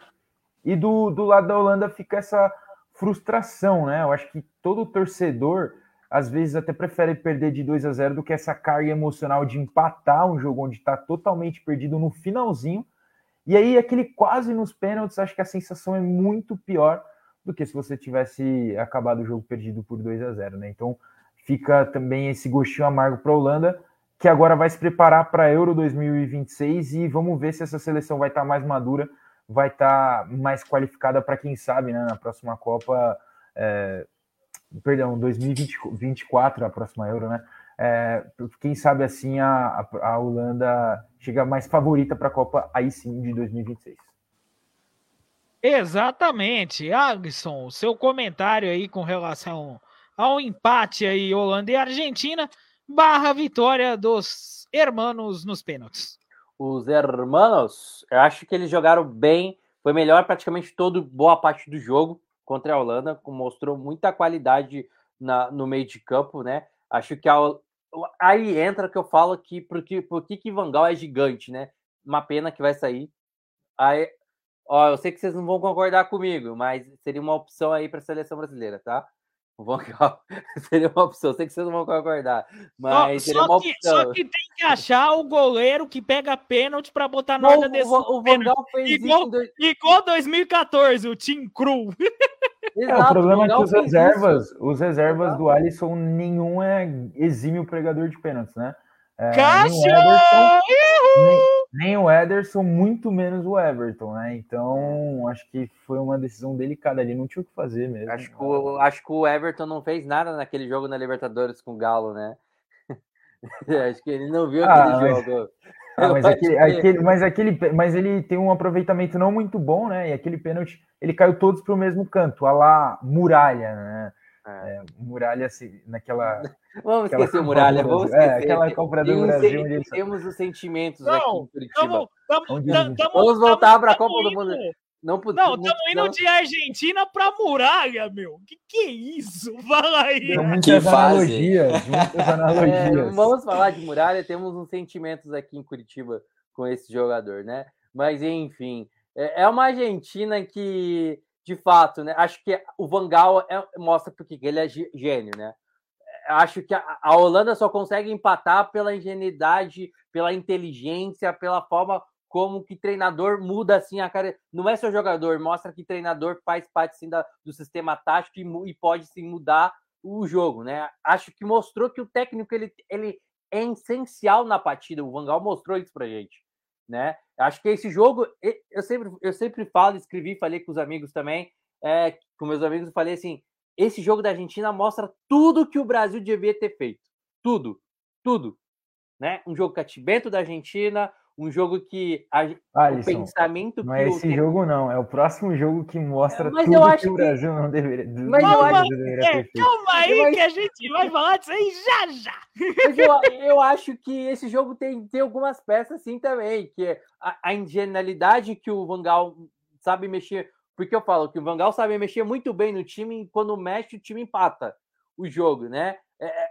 O Messi, o craque do time, to, batendo o primeiro pênalti para dar confiança para os demais. Então, acho que esse jogo mostra tudo. Também acho que mostra em, em partes, concordo contigo, acho que tem partes do jogo, próximo jogo a gente vai falar, tem vários que, que, exemplos né, que a gente tinha que ter feito, né? Mas esse jogo também mostra algumas coisas que seria exemplos para a gente. E a Holanda, de fato, acho que foi guerreira. A Holanda que veio toda desmontada, uma Holanda que veio desconfiada, uma Holanda que trocou muitos técnicos desde 2014 para cá, uma Holanda que não foi para uma Copa do Mundo que, né, aí, aí no meio, uma Holanda que se preparou, mesmo assim, perdeu muitas peças, né? Como que seria uma Holanda sem Snyder, sem o Robin, né? Sem Van Persie, que fez. Eu nunca vou esquecer o gol do Van Persie contra a Espanha, né? Aquele gol de, de, de peixinho lá, de cabeça, lá em Salvador, né?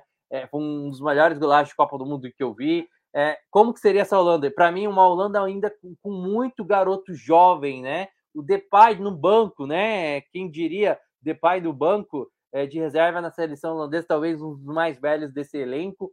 E é uma seleção muito jovem no ataque. É uma seleção que acho que está se preparando. Eu acho que ela está aos poucos está se preparando para a próxima, talvez para uma próxima Copa do Mundo, para uma, uma Eurocopa por aí, né? Mas é uma seleção que acho que a gente tem que aplaudir, que viveu de altos e baixos e teve que, de trancos e barrancos, que eu sempre gosto dessa palavra, que o Vangal teve que tirar aí a, muita coisa para consertar é, essa seleção. Mas, de fato, gente, o que definiu, eu sempre, vou voltar e vou repetir, vou ser muito chato com isso. O segundo, a prorrogação foi só da Argentina. E por que só foi da Argentina? Porque teve um fator fundamental. O torcedor comprou o jogo.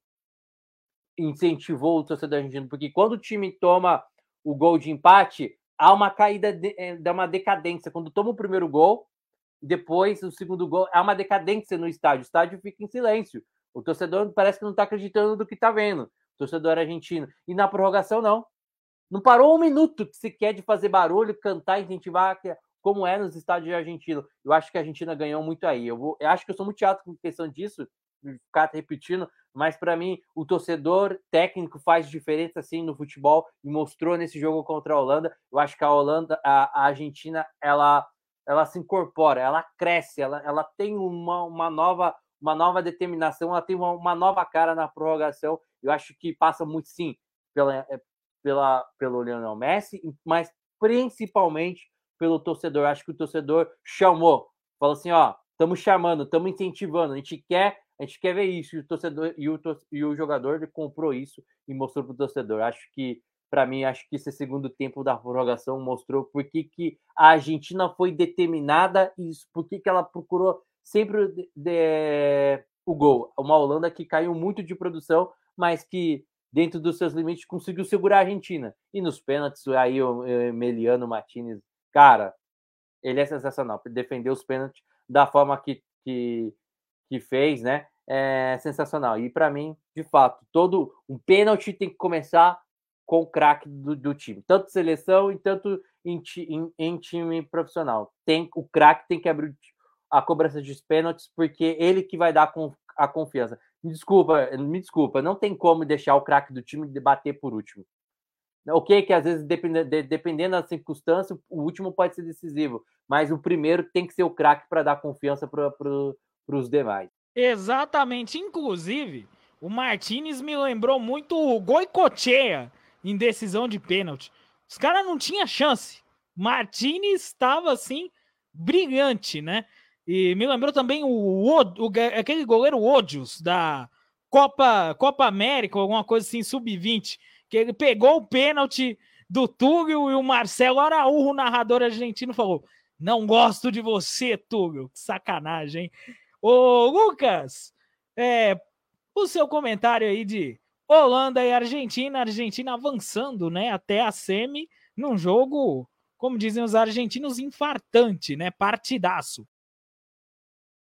Bom, grandioso Lucas está passando por alguns probleminhas técnicos. Já já ele comenta. Mas enquanto isso aqui, o negócio não para, rapaz. Vamos que vamos, hein? Vamos com a semifinal. A Argentina deu um gigantesco de um vareio na Croácia. E para mim, não sei se os nossos amigos Alisson e Vinícius concordam, essa vitória da Argentina passa por dois fatores. Primeiro, a Argentina, o Scaloni, brilhantemente, porque com ele não tem esse negócio de ai, eu vou escalar por gratidão, ai, eu sou grata, não sei quem, e ele vai se manter.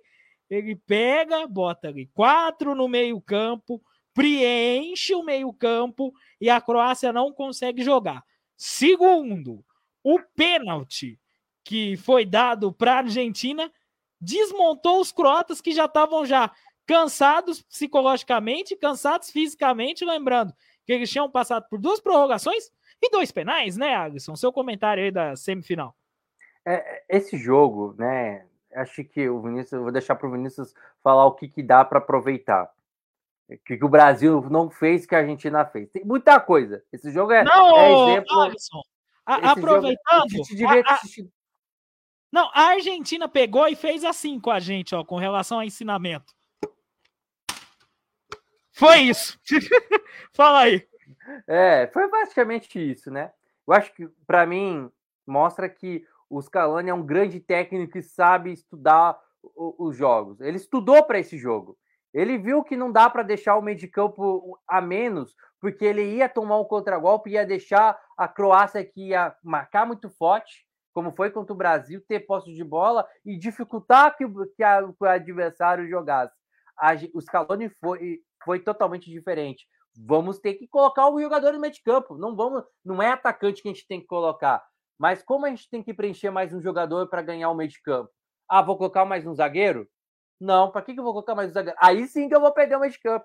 Aí era inteligente, por mais que o Paredes perdeu, porque o Paredes perdeu a confiança na Copa do Mundo. Vamos cair, na, né? Perdeu, perdeu a titularidade, entrou como titular na Arábia Saudita, no jogo contra a Arábia, perdeu a titularidade, é, perdeu e, e ele bota, né? Volta a dar confiança para o jogador e bota no meio de campo e preenche. E aí entra aquilo que a gente sempre fala: é a Argentina pronta para ser fatal no contra-ataque, né? E foi assim. A, a Croácia, de fato, concordo.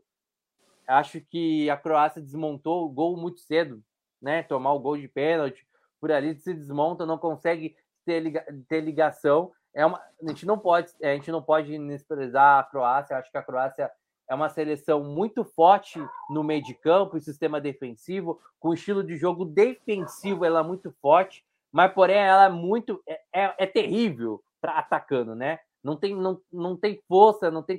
Por mais que tenha um meio de campo lá, ok, que tem Kamarit, tem Perisic, né? É, no ataque, mas ela é muito fraca lá na frente. Então ela precisa, ela precisa de, ela precisa de um jogo como foi o Brasil desatento, né? Nos quatro minutos para aqueles quatro minutos para conseguir fazer um gol. É uma seleção que faz muito gol. Claro que aquele jogo contra o Canadá não, não, não, não demonstra o que é a seleção croata, que de fato é uma seleção muito forte no sistema defensivo, no jogo defensivo do que no jogo ofensivo. E a Argentina soube aproveitar isso, né? Determinadas vezes, ah, vamos dar bola para eles e eles que se virem. Não é à toa, terminou com mais posse de bola, a Croácia terminou com mais posse de bola, mas não teve efetividade, teve muita dificuldade. Mérito do Scaloni, que soube muito bem escalar seu time, botar um preenchimento, botar o Paredes ali no, no meio de campo, né? Não um zagueiro, né? Mas sim botar mais um, mais um meio de campo para incorporar esse meio de campo e dar liberdade para que os espaços, principalmente para que os seus pontas se desenvolvam, né? Eu acho que aí eu vou deixar para os colegas o que, que, que, deu de errado aí que o Brasil não conseguiu não conseguiu aproveitar que a Argentina nos ensinou. Exatamente. Já já o Lucas ele vai comentar sobre as quartas e a semifinal para o Lucas seguir uma linha de raciocínio. Vamos dar uma estrada para ele para ele poder seguir, né? Ô Vinícius, o que deu de errado com relação à Croácia, hein? Seu comentário aí da semifinal, Argentina 3, Croácia 0. Bom, o que deu de errado para a Croácia é que o craque, né, Luka Modric, acabou não jogando, cansou, não teve nenhum espaço. A Argentina não deu espaço para que ele, Perisic, pudessem se criar ali. Então, em nenhum momento, mesmo fazendo gol, a seleção argentina continuou marcando lá em cima não recuou as linhas. Uh, então, acho que isso foi a grande dificuldade. A Croácia, uh, até então, né, tinha 44% de aproveitamento, algo assim. É, é, pior aproveitamento das seleções, as quatro melhores colocadas na Copa do Mundo. Era uma seleção que tinha, assim como 2018, empatava muito, levava para a prorrogação e, consequentemente, para os pênaltis, onde tem, né?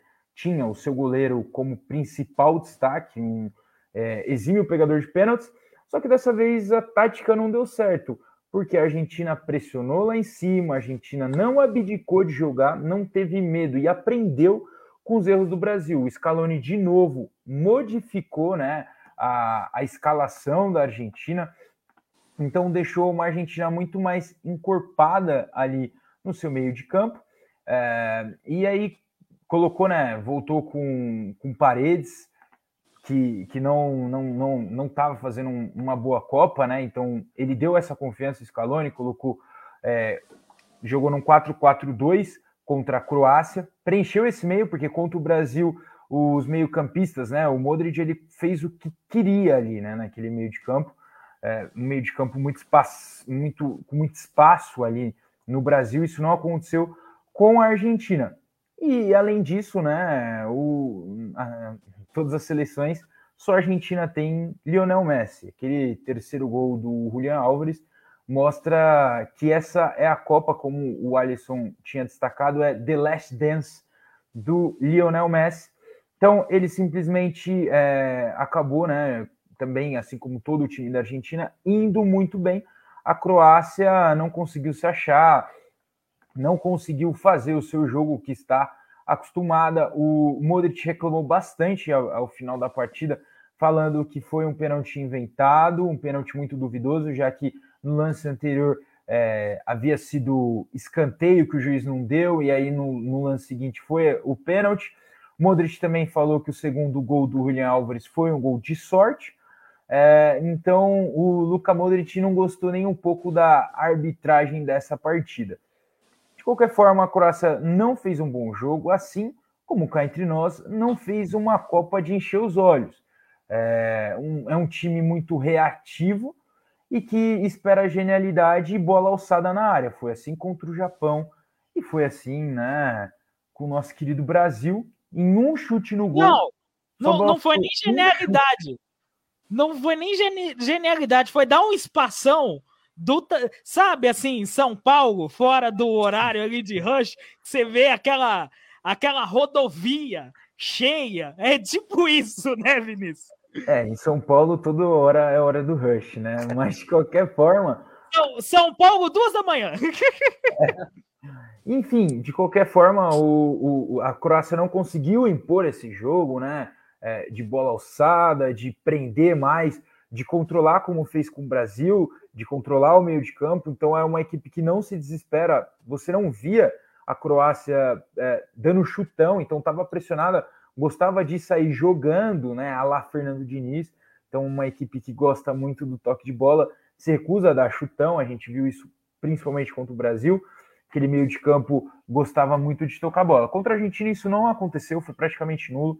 O Scaloni com certeza viu o jogo né, com, é, da, da Croácia contra o Brasil e se inspirou, tanto se inspirou que preencheu o seu meio de campo e não deixou os meio-campistas se criarem.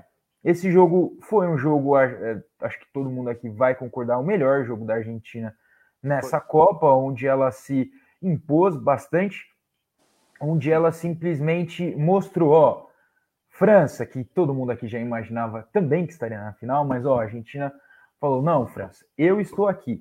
E para quem é super, supersticioso, né? Argentina, os argentinos têm que comemorar o quê? Que a Alemanha está fora porque a Alemanha é o grande pedra no sapato da Argentina, né? Já perdeu duas Copas para eles, ganhou uma, é verdade, mas já perdeu duas. É, sempre tem esses embates ferrenhos. Então, só o fato de a, a, só o fato da Alemanha não estar ali do outro lado já dá um alento para grande torcida argentina. E outra coisa, antes de passar para o Lucas, acho que é bem importante, eu falei isso na, na, última, na última live, vocês não estavam aqui. É, eu até procurei, fui procurar, mas não encontrei o nome do jornalista que fez uma trend muito importante no Twitter, é, que explica e relata sobre a torcida da Argentina lá, né? Também teve outro jornalista, o nome dele é Matheus, mas me fugiu o sobrenome, que ele mora na Argentina e explica a influência sobre os barra bravas é, em torno de toda a política argentina também. Isso explica muito o que está acontecendo lá no Catar. Isso aconteceu aqui no Brasil também.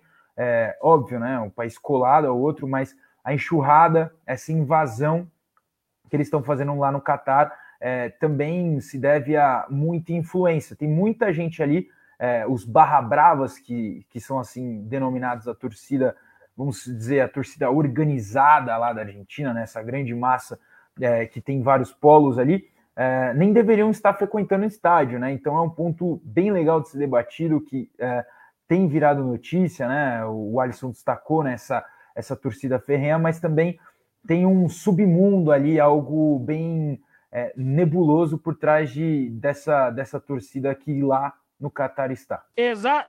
Eita, eita, nós, exatamente. Ô, Alisson, você tinha alguma coisa para falar, né? Pode falar aí. Não, não, é só acho que complementando. É... Essa Argentina, eu concordo, acho que foi o melhor. É o jogo que a Argentina. O único jogo. Acho que a Argentina teve muita facilidade, não se preocupou tanto nesse jogo. Acho que foi o jogo mais fácil que a Argentina teve no ano. Sinceramente, eu vi esse jogo pela forma que, que aconteceu. E só para cutucar, passar a bola para o Lucas, dizer o que, que o Lucas acha. Falaram do Fernando Diniz. Acho que a seleção perfeita para ele treinar, né? Pelo estilo de jogo com a Croácia. Quem sabe poderia ser um campeão mundial com esse estilo de jogo chato que o Diniz faz, né? Grande Dinizic, Lucas. A gente está te dando um carro, agora você tem uma estrada livre para você falar das quartas e da semi. Pode falar aí. Pô, rapaziada, no momento que foi jogar para mim, me ligaram e aí acabei caindo. Mas prossegui, prosseguindo, uh, comentando um pouco mais sobre o jogo da Holanda, voltando. Uh, a gente viu que o Scaloni deu continuidade para os seus três zagueiros, até por causa do. para fazer o um embate contra os três zagueiros da, da Holanda, para fazer esse encaixe. E aí, poucas vezes o, nesse ciclo de Copa do Mundo, a Argentina utilizou três zagueiros, mas aí o, Scaloni teve a leitura de utilizá-lo e foi muito preciso, né? Porque o jogo foi pautado contra a Holanda com muitas marcações individuais, duelos individuais, principalmente no, no meio-campo e no, no, nos alas da, da Holanda. No meio-campo teve embate uh, De Jong, Derum e Gagpo com Depou, Enzo Fernandes e McAllister. Então foi um jogo bem interessante nesses encaixes principalmente na, no setor de meio campo. E aí a gente vai muito pelas alas, porque a, a seleção do, da Holanda ela acabou se potencializando principalmente pelo jogo pelas alas e pela aproximação por dentro. Uh, o que se destaca nas alas da, da Holanda é o Dumfries, é o ala pela direita. E aí o Scaloni manteve o Acunha e o Acunha jogou. Uh, teve esse embate entre Acunha e Dumfries e foi muito interessante porque em alguns momentos o, o Dumfries acabou se perdendo no momento defensivo, porque a, a seleção da, da Holanda tinha, tinha vezes que ficou em, inferioridade numérica no corredor central, e aí o Dumfries jogava um pouco mais por dentro e dava o corredor para o Acunha, então foi um jogo que, que estrategicamente foi muito interessante de, de acompanhar, até porque no segundo tempo o, o Vangal faz duas trocas importantíssimas para mudar o rumo dessa partida. Coloca os dois centravantes, que tem uma estatura gigantesca, os dois com, com mais de 1,90, e aí deu muita preocupação para a seleção da Argentina, porque os zagueiros da Argentina não têm uma estatura tão alta, né? Então abriu uma, uma, uma sequência de bolas na área, e aí a Argentina sofreu demais nessas bolas dentro de sua área. Então foi um jogo muito interessante de, se acompanhar, um jogo que, que foi imprevisível, porque ninguém esperava o empate da Holanda, e aí a Holanda foi, foi precisa com, com o Olgard, se eu não me engano o nome dele, o centroavante. Não tinha feito muitos gols na Holanda, foi os seus primeiros gols na, na Holanda, esses gols tão importantes, né? Mas aí no, nos pênaltis o Dibo Martinez é mais uma vez sendo protagonista, né? Na Copa América contra Colômbia, ele pegou, se eu não me engano, dois pênaltis também, e aí novamente em Copa do Mundo fazendo sendo um dos protagonistas dessa equipe. E aí a gente viu uma, uma Argentina que se consolidou, ganhou ainda mais moral uh, na prorrogação. Teve muitas chances de, de fazer o seu gol e não ir para os pênaltis. Teve o Enzo Fernandes finaliza, finalizando na trave, teve o Di Maria quase fazendo um gol olímpico. Então teve diversas chances porque era uma Argentina que tinha o controle do jogo, uh, uma Holanda que que não tinha muito como se defender, porque tinha dois grandalhões que não tinham esse papel defensivo, e aí o jogo acabou criando uma superioridade numérica muito grande para a Argentina ter esse controle no, no meio-campo e atacar a Holanda. E agora, partindo para o jogo da Croácia, foi, concordo com os amigos, o melhor jogo da Argentina, até por causa da estratégia também. Uh, tem um jogador que, que além dos gols que, que fez contra, contra a Croácia, ele foi importantíssimo no campo tático porque Julian Álvares foi o responsável em fazer uma marcação individual no Bruzovic. Porque a gente sabe que o Brozovic é o cara da saída de bola da, da Croácia. E aí no, no jogo do Brasil ele teve bastante espaço, ele e o Modric. E aí no jogo contra, contra a Argentina, o Scaloni fez uma leitura muito importante. Por quê? Colocou o Enzo Fernandes, uh, o Enzo Fernandes uh, marcando individualmente o Modric, colocou o Julian Alves tendo essa peça fundamental para para inibir essa saída de jogo da, da Croácia nos pés do Brozovic. A gente sabe que o Brozovic tem muita qualidade, tem passe longo, passe curto, tem uma visão de jogo privilegiada. Então era importante a, a Argentina executar essas marcações individuais para inibir essa saída de jogo, que a gente sabe que o meio-campo da, da Croácia é a sua principal, uh, sua principal característica, né? Ter esse controle, onde o maior parte do tempo no primeiro tempo ela conseguiu controlar o Brasil, porque o Brasil acabou não tendo essa, esse controle no meio-campo, até porque o Casemiro e muitas vezes tinha que fazer longas distâncias para marcar o Modric. E aí o Kovacic tinha muito espaço no corredor do, do Paquetá e o Paquetá em alguns momentos ficou parecendo meio perdido nessa marcação. E temos que destacar também o Kovacic, contra o Brasil jogou muito bem. Uh, contra a Argentina, ele, ele era um dos responsáveis por, por conduzir a bola tentando o ataque, mas aí a, Argentina conseguiu fazer uh, uh, uma marcação individualizada muito bem, uh, muito bem funcional. E foi fatal, né? principalmente nas transições ofensivas. como o Alisson citou, colocou paredes, ganhou, igualou ou ganhou uma superioridade numérica na, no meio-campo. E isso foi importantíssimo para ter esses embates no meio-campo e não sair perdendo. E a gente sabe que o meio-campo é, o coração, né? O coração da, da equipe, uh, o coração do, do jogo em si, porque tudo se passa pelo meio campo e quando tu consegue vencer uh, esse meio campo, uh, grandes chances de tu conseguir conquistar uma vitória. E depois a Argentina ficou muito cômoda, esperou a Croácia ter a posse de bola no momento que roubava, no momento rápido, transicional para o Julian Alves, e aí começou. Depois temos o, um show à parte, né, de Lionel Messi que é impressionante como o que o Leonel Messi fez no Gevardiol. Gevardiol, que um zagueiro muito jovem, um zagueiro que se demonstrou um dos melhores zagueiros da Copa até aqui, se não me engano tem 20, 21 anos, possivelmente vai ser vendido, atua no, no Leipzig, então o que o Messi Chelsea fez... Tá de olho. Chelsea está de olho nele. Perfeito, até o Real Madrid também, eu vi que está surgindo essas notícias. E aí o Messi faz um... um é impressionante, uh, conduziu deixou o zagueiro para trás e aí encontrou o Julian Alves, né? Julian Alves, dois gols uh, importante taticamente, um jogador que muda também muda a história da Argentina e aí a Argentina chega com, com ainda mais moral para essa final, os jogadores com, com muita confiança, principalmente os jogadores da frente, Julian Alves, Messi, uh, Enzo Fernandes e aí para essa França. Maravilha! Agora vou chamar a nossa grande técnica para passar aí o, a nossa grande arte, a nova arte. Messi abre os braços e olha para suas estatísticas em busca de respostas. As, as respostas estão aí, ó. Seis jogos, cinco gols. Era esperado ali 4,75 ali, né, gols esperados, três, três assistências e quatro vezes o Messi foi o homem do jogo. Aí eu te pergunto, Alisson, fala aí pra gente sobre a Copa que o Messi está fazendo, uma grande Copa, né? A última dança dele, e também como a Argentina vem para essa final contra a França. Copa do Messi, acho que só define uma palavra. O cara tá é genial.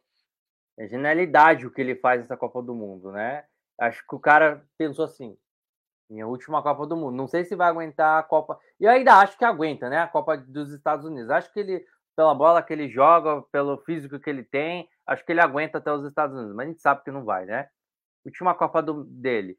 O jeito que o espírito que o time argentino tá jogando, meu amigo, essa Argentina vai incomodar a França. A França que tem dificuldade. Amanhã vai ter live da França, né? Mas a França, que não jogou bem contra a Inglaterra, né? Mas foi eficiente e conseguiu, e conseguiu ganhar. Teve dificuldades contra Marrocos no jogo de ontem, mas foi eficiente. Vai ser difícil. Vai ser muito difícil encarar essa Argentina que vem num. Olha, essa Argentina que está com o espírito de, de um time é, uma união, né? Acho que a palavra certa dessa Argentina que a gente define para chegando para essa final para enfrentar a, uma França é a união. Duas seleções, uma seleção desmontada, a França desmontada porque perdeu todos os seus principais jogadores, né? Eu acho que são, são duas seleções que a gente tem que colocar aqui que merecem estar nessa final e que os seus técnicos conseguiram fazer, né? Uma França que perdeu um monte de jogador, que o Deschamps fez foi brincadeira, unir esse jogador e teve a chance de trazer o Benzema, né? Vamos deixar ele lá, não precisamos dele, vamos continuar com, com essa a forma como estamos. O Giroud tá, tá comandando o seu Clisma, hein? Que, que tá jogando nessa Copa do Mundo é brincadeira, que não faz no Atlético na temporada, faz na, na França nessa temporada, né? E acho que a. Acho, sinceramente, olha, amigos, tem tudo para ser a melhor final, final de Copa do Mundo desse, desse jogo, hein? Se realmente o que a França joga, que Mbappé, Klinsmann, né? É, acho que o Rabiot tá jogando bem, até o, até o Hernandes está jogando sensacional também, Giroud definindo lá na frente jogar, realmente jogar o que vem mostrando, e essa, essa Argentina com Enzo, Julião Alves, Lautaro, porque querendo ou não, Lautaro ele é importante o desenho tático do Scaloni, por mais que não fez tanto gol e foi minha decepção, repito, é minha decepção da Copa, porque eu coloquei ele como artilheiro, né? É, e o que esse cara aí tá fazendo é brincadeira, né? Eu vou deixar para o Vinícius falar porque ele quer falar do homem. O homem ele tá empolgado, ele quer, ele quer dizer sobre o Messi. É, o Vinícius ele tá doido para falar da programa inteiro. Não, nossa, quero a hora que vai falar do Messi. Agora pronto, Vinícius. Chegou a hora que você pode falar da Copa do Messi e fala também como a Argentina veio para essa final. Vai, solta Bom, o gogó. É que o Messi, né? A gente sabe da capacidade dele, mas há um tempo já não. Mas durante a sua carreira ele foi muito questionado por não ser o Messi do Barcelona na Argentina, etc, etc. A gente já tá, já estava acostumado com esse discurso. É, mas nessa Copa ele se transformou. E a gente não está falando só de gols, é, isso a gente já está acostumado com o Messi. Jogada contra a Croácia, a gente já está acostumado, já está acostumado com o Messi fazendo isso. Ele se tornou o maior artilheiro, né? Passou Batistuta ou Batigol é, na, na artilharia da seleção argentina em Copas do Mundo e também se tornou o jogador com mais participações em gols em Copas do Mundo. Então, o Messi tem 11 gols em Copa e 9 assistências. Então ele passou o Close, que tem 16 gols em Copas e 3 assistências. Então ele já passou em quesito gol o Batistuta, né, que tem 10, ele tem 11. E se ele marcar, é, ele iguala, se ele marcar na final, ele iguala Pelé, ambos com 12 gols. Se ele fazer dois, ultrapassa Pelé. Então, ele tem números a ser quebrados. Então, essa é a melhor Copa dele disparado. O Messi Vamos lembrar, em 2014 ele recebeu aquele prêmio né, é, de melhor jogador da Copa, mas muito questionado é, pela Copa que fez em 2014, muita gente questionou. E o Messi, também é bom frisar, essa é a primeira Copa onde o Messi marcou gols nas fases é, de oitavas, quartas e semi. Ele nunca havia marcado em jogos de mata, né? Então ele sempre havia marcado em fase de grupos. Essa foi a primeira Copa do Mundo onde ele marcou e tá fazendo com grande estilo, né? Marcou em todas as fases, oitavas, quartas, semi e quem sabe agora em final. Mas o que eu quero chamar bastante atenção da Copa do Messi é a su, o seu estilo. O Messi sempre também, assim como veio os questionamentos de não ser, é, de não demonstrar o que joga no Barcelona na Argentina, sempre foi um jogador frio, um jogador uh, ok, eu gosto de jogar bola, mas se perder tudo bem, um cara que não dá entrevistas polêmicas, que tem uma vida muito reservada, ele gosta de jogar bola e só, não, não tem um extracampo é, conturbado como outros grandes craques, também não é um jogador de provocar, e sim só de jogar bola. Mas ele literalmente encarnou nessa Copa o estereótipo de argentino, de jogador argentino. Então ele dá carrinho, ele briga e ele provoca. E, como eu falei, contra a Holanda, acho que foi o suco do Messi nessa Copa. Então, é, muitos né, jornais vinculado, vinculando aquela comemoração dele é, nos gols contra a Holanda para o Riquelme. Riquelme que já foi criticado pelo Vangal, né? O, o Vangal tem a fama de não gostar de jogadores sul-americanos.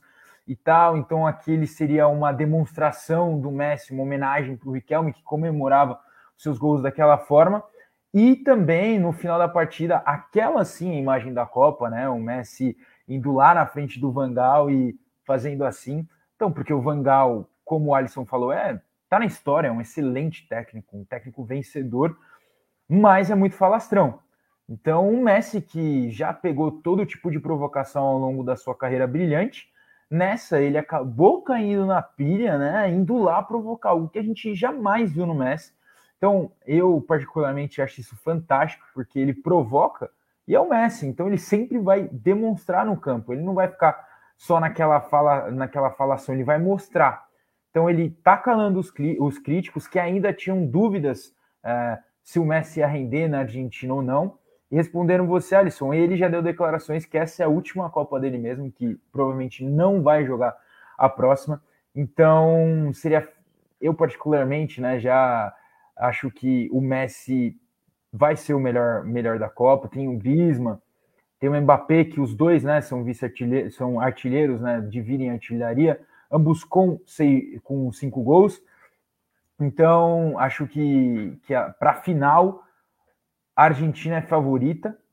E desde 2002, né, complementando o que o Alisson falou, o que o, o que o Pedro falou, desde o que o Igor falou, desde 2002 a gente não tem uma final tão esperada, tão marcante. É, 2002, né, Brasil e Alemanha, ok, tivemos em 2006, mas foi uma final muito fraca, uma final muito truncada. Vamos lembrar que a Itália era uma Itália, a Itália das antigas mesmo, bem defensiva. 2010 uma final legal, mas as duas seleções não eram essa grande potência que hoje é a Argentina é, e França. 2014 foi uma final também bem monorrenta, assim, é, e, e, claro, depois de, do 7 a 1 aplicado né, na semifinal, a Alemanha era a grande favorita, vinha com um grande impacto. E agora essa, por se tratar de duas seleções bicampeões mundiais, então as duas buscam um tri, então tem esse valor também, né? Essa, esse esse aperitivo na partida, e por também se tratar de que desde 2002, então 20 anos, uma seleção, uma seleção sul-americana não ganha né, uma Copa do Mundo. Então tem sido dominada pelos europeus.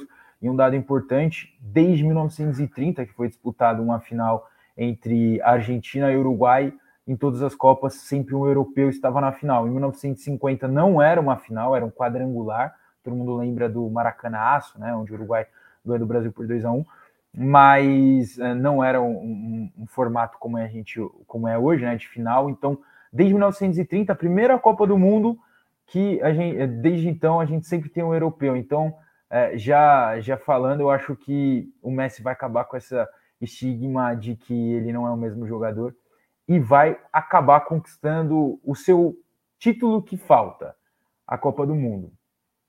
E para você, Lucas, aproveitando, pega o gancho aí. Cara, vai ser uma final impressionante, né? Porque pode marcar duas coisas históricas. Mbappé conquistar seu segundo título mundial em duas Copas disputadas, dois títulos mundiais. Isso é muito pesado, né? o cara tem 23 anos, vai fazer 24 no ano que vem. Então ele ainda pode disputar mais três Copas. E é um número grandioso. E o Messi, né? O Messi pode alcançar o Maradona, conquistar uma Copa com a Argentina que seria absurdo, assim. É algo que ele, que ele tá esperando, né? Porque é a melhor Copa dele, disparadamente. Uh, é um jogador que, que se transformou nessa Copa, ganhou um peso gigantesco.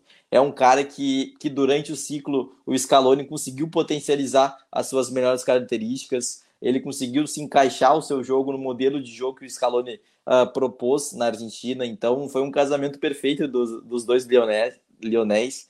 E agora estão chegando numa, numa final de Copa do Mundo. Eu tô curioso para ver quem, quem vai assumir a marcação no Griezmann, porque é, é importantíssimo para a Argentina anular o Griezmann.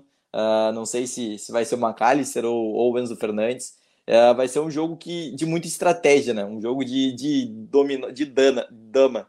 E cada, cada, cada treinador tem, tem suas peças. Uh, Vamos, vamos ver se o Rabiot já, já poderia jogar. Uh, no jogo contra o Marrocos, uh, entrou o Fofana no lugar. Jogou bem, mas o Rabiot está mais uh, acostumado no, do estilo de jogo da, da França, faz um papel fundamental, principalmente na parte defensiva, uh, dá uma sustentação defensiva para o Theo e para o Mbappé ter essa liberdade maior para atuar no corredor esquerdo, e aí vai ter um embate que daqui a pouco o Mbappé pode desequilibrar, que é o embate Mbappé contra Molina. Até porque o Molina uh, tem características mais ofensivas do que defensivas. E aí o, o, o vai ser um cara que, que pode ter esse papel defensivo que será preponderante para a Argentina conquistar o Campeonato Mundial. Porque a Argentina precisa controlar esse corredor esquerdo da França, que é, que é tão poderoso, tão letal, e vai ser um jogo muito aguardado. Uh, horário muito bom, meio-dia, uh, almoçar assistindo uma final de Copa do Mundo entre Perfeito, França e Argentina cara. é a melhor coisa, né, cara? Então, vamos aguardar, tomara que, que atinja nossas expectativas, porque tem tudo para ser um jogaço. Né?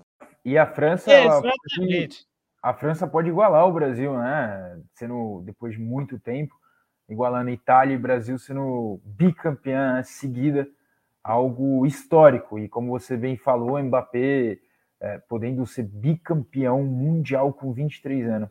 Seria meio maluco, né? Se o Mbappé tivesse duas Copas do Mundo e nenhuma Champions, né? Seria. Ô, Vinícius, e aguenta ele no PSG, enfim, Neymar e que Messi vão falar nos vestiários dessa temporada, aguenta ele, hein? O cara já é marrento, né? duas Copas, vocês não! não e tava... ele, ele, já vai ser maior que os dois, praticamente. Exato. Copa do Mundo, né? Em relação à Copa do Mundo, né? Acho que esse é o grande é. problema do Mbappé, né? A gente tem todos os problemas. Ele é um baita de um jogador. Eu acho que se não for agora, vai ser ano que vem. Ele vai ser o melhor jogador do mundo, né? O melhor jogador aí. Mas o cara, claro, tem os problemas extra-campo. Agora eu te falo, você no vestiário, Vinícius, com o Mbappé, perdeu a Copa do Mundo, jogou contra ele.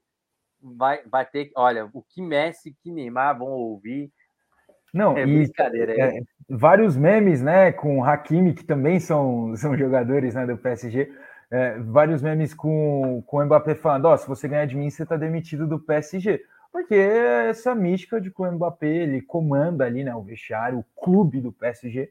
Ah, mas, é, claro, né, brincadeiras à parte, ele conquistando isso, eu acho que ele vai entrar na história, já tá na história, né, um jogador fantástico, mas ser melhor do mundo, eu acho que, que ainda tem o Haaland aí, né? O, o Haalandinho aí, que é uma boa disputa. Claro, a Copa é sempre o diferencial, entre aspas, né? Bem entre aspas mesmo. 2010 não foi diferencial. Uh, e assim sucessivamente. Só 2006, 2000... acho que foi, né? Exato, 2006 fez uma ótima Copa ótima do Mundo. Copa. E foi é, o campeão mundial, porque não fez nada no time. Zagueiro, né? Um, é. um zagueiro assim, né? ganhador. Então, é, vamos ver se, do jeito que está que tá sendo, né? Essas, a final vai, vai decidir entre Mbappé e Messi quem vai levar o, o melhor torneio. Acho que nem o, que o Griezmann está fora da jogada.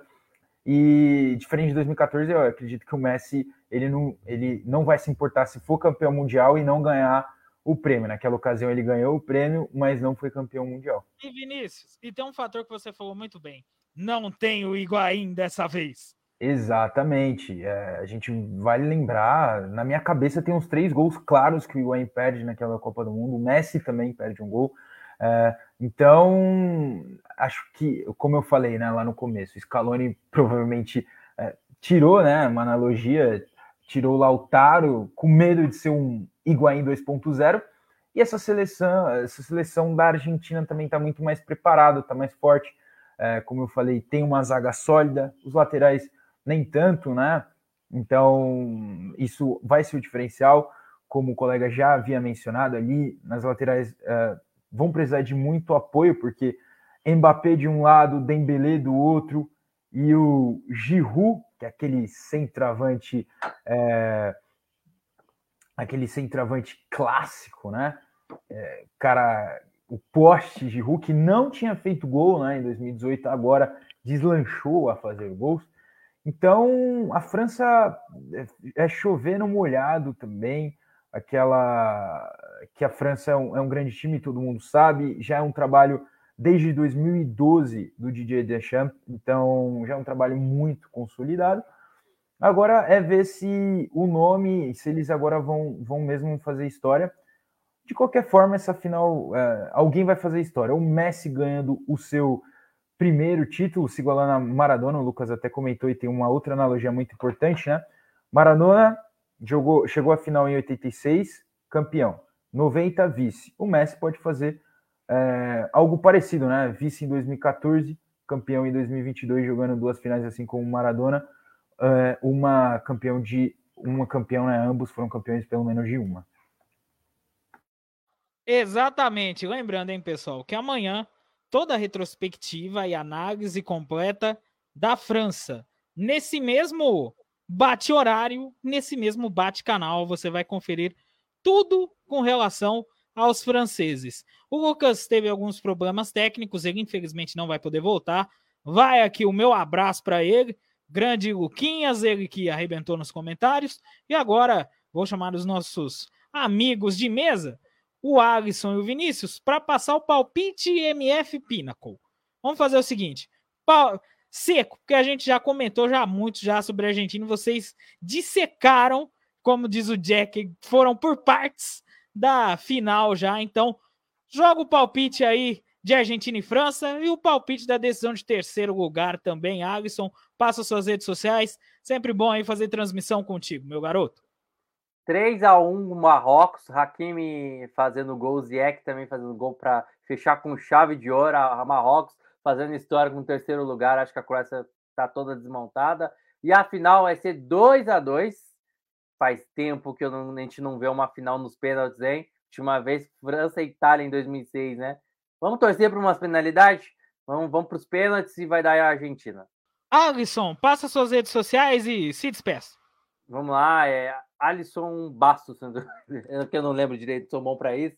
É Alisson não lembra a própria rede social, bicho. Que isso? É que é salvo, já é salvo no celular, já. É, é Alisson Bastos com dois S no final e valeu, valeu Igor, valeu Vinícius, valeu aí. Ainda acho, ainda me despeço no domingo, né? Acho que domingo a gente volta aí para falar da final é, da Copa do Mundo resumo, mas valeu aí, Vinícius. Não sei se a gente vai estar tá, é, tá junto em algum, alguns dias essa semana, ou o Lucas também que teve. Infelizmente, alguns dias aí sem Copa, só sábado para assistir o terceiro lugar. E vamos se despedir nessa Copa que nos ensinou tanta coisa aí. A Copa do Mundo foi muito bom falar com vocês um pouquinho e aprender sempre com os amigos aí. Valeu, amigos! Maravilhoso! Grande Alisson! Agora vamos com o nosso Vinícius Fonseca. Vinícius, meu garoto, rebentou nos comentários, tá de parabéns. Foi muito bom dividir aí bancada contigo e com o Alisson, com o Lucas também nesse período aí de Copa do Mundo. Mas antes eu vou te fazer uma pergunta, cara. Decisão de terceiro lugar. Eu acho que dessa vez não vai ser igual sempre é, que você vai abrir a geladeira, você vê, você quer sorvete, mas na verdade você encontra o pote com feijão. Dessa vez eu acho que vai ter sorvete, né? Acho que vai ser um bom jogo. Seu palpite aí, MF Pina para terceiro e quarto lugar seu palpite para a final e passa suas redes sociais aí. Bom, eu acho que nem deveria ter esse jogo, né? Acho que todo mundo aqui deve concordar. Disputa de terceiro lugar é muito nada a ver, mas dona FIFA, né? Quanto mais dinheiro, melhor. Acho que vai ser 2 a 0, 2 a 0 Marrocos, time da Croácia, como o Alisson bem lembrou, time que está também muito cansado, está esfacelado, jogando é, jogando muito, né? Jogando demais, indo para prorrogação em dois jogos. Então, é uma seleção que já não é mais nova, né? O Modric tem 37 anos, então não, não nem todo jogador aguenta, né, né? Jogar tantos, tantos minutos. E Marrocos tem uma defesa muito boa, muito sólida. É, havia sofrido um gol, um gol contra, né? É, nessa Copa, aí contra a França tomou dois.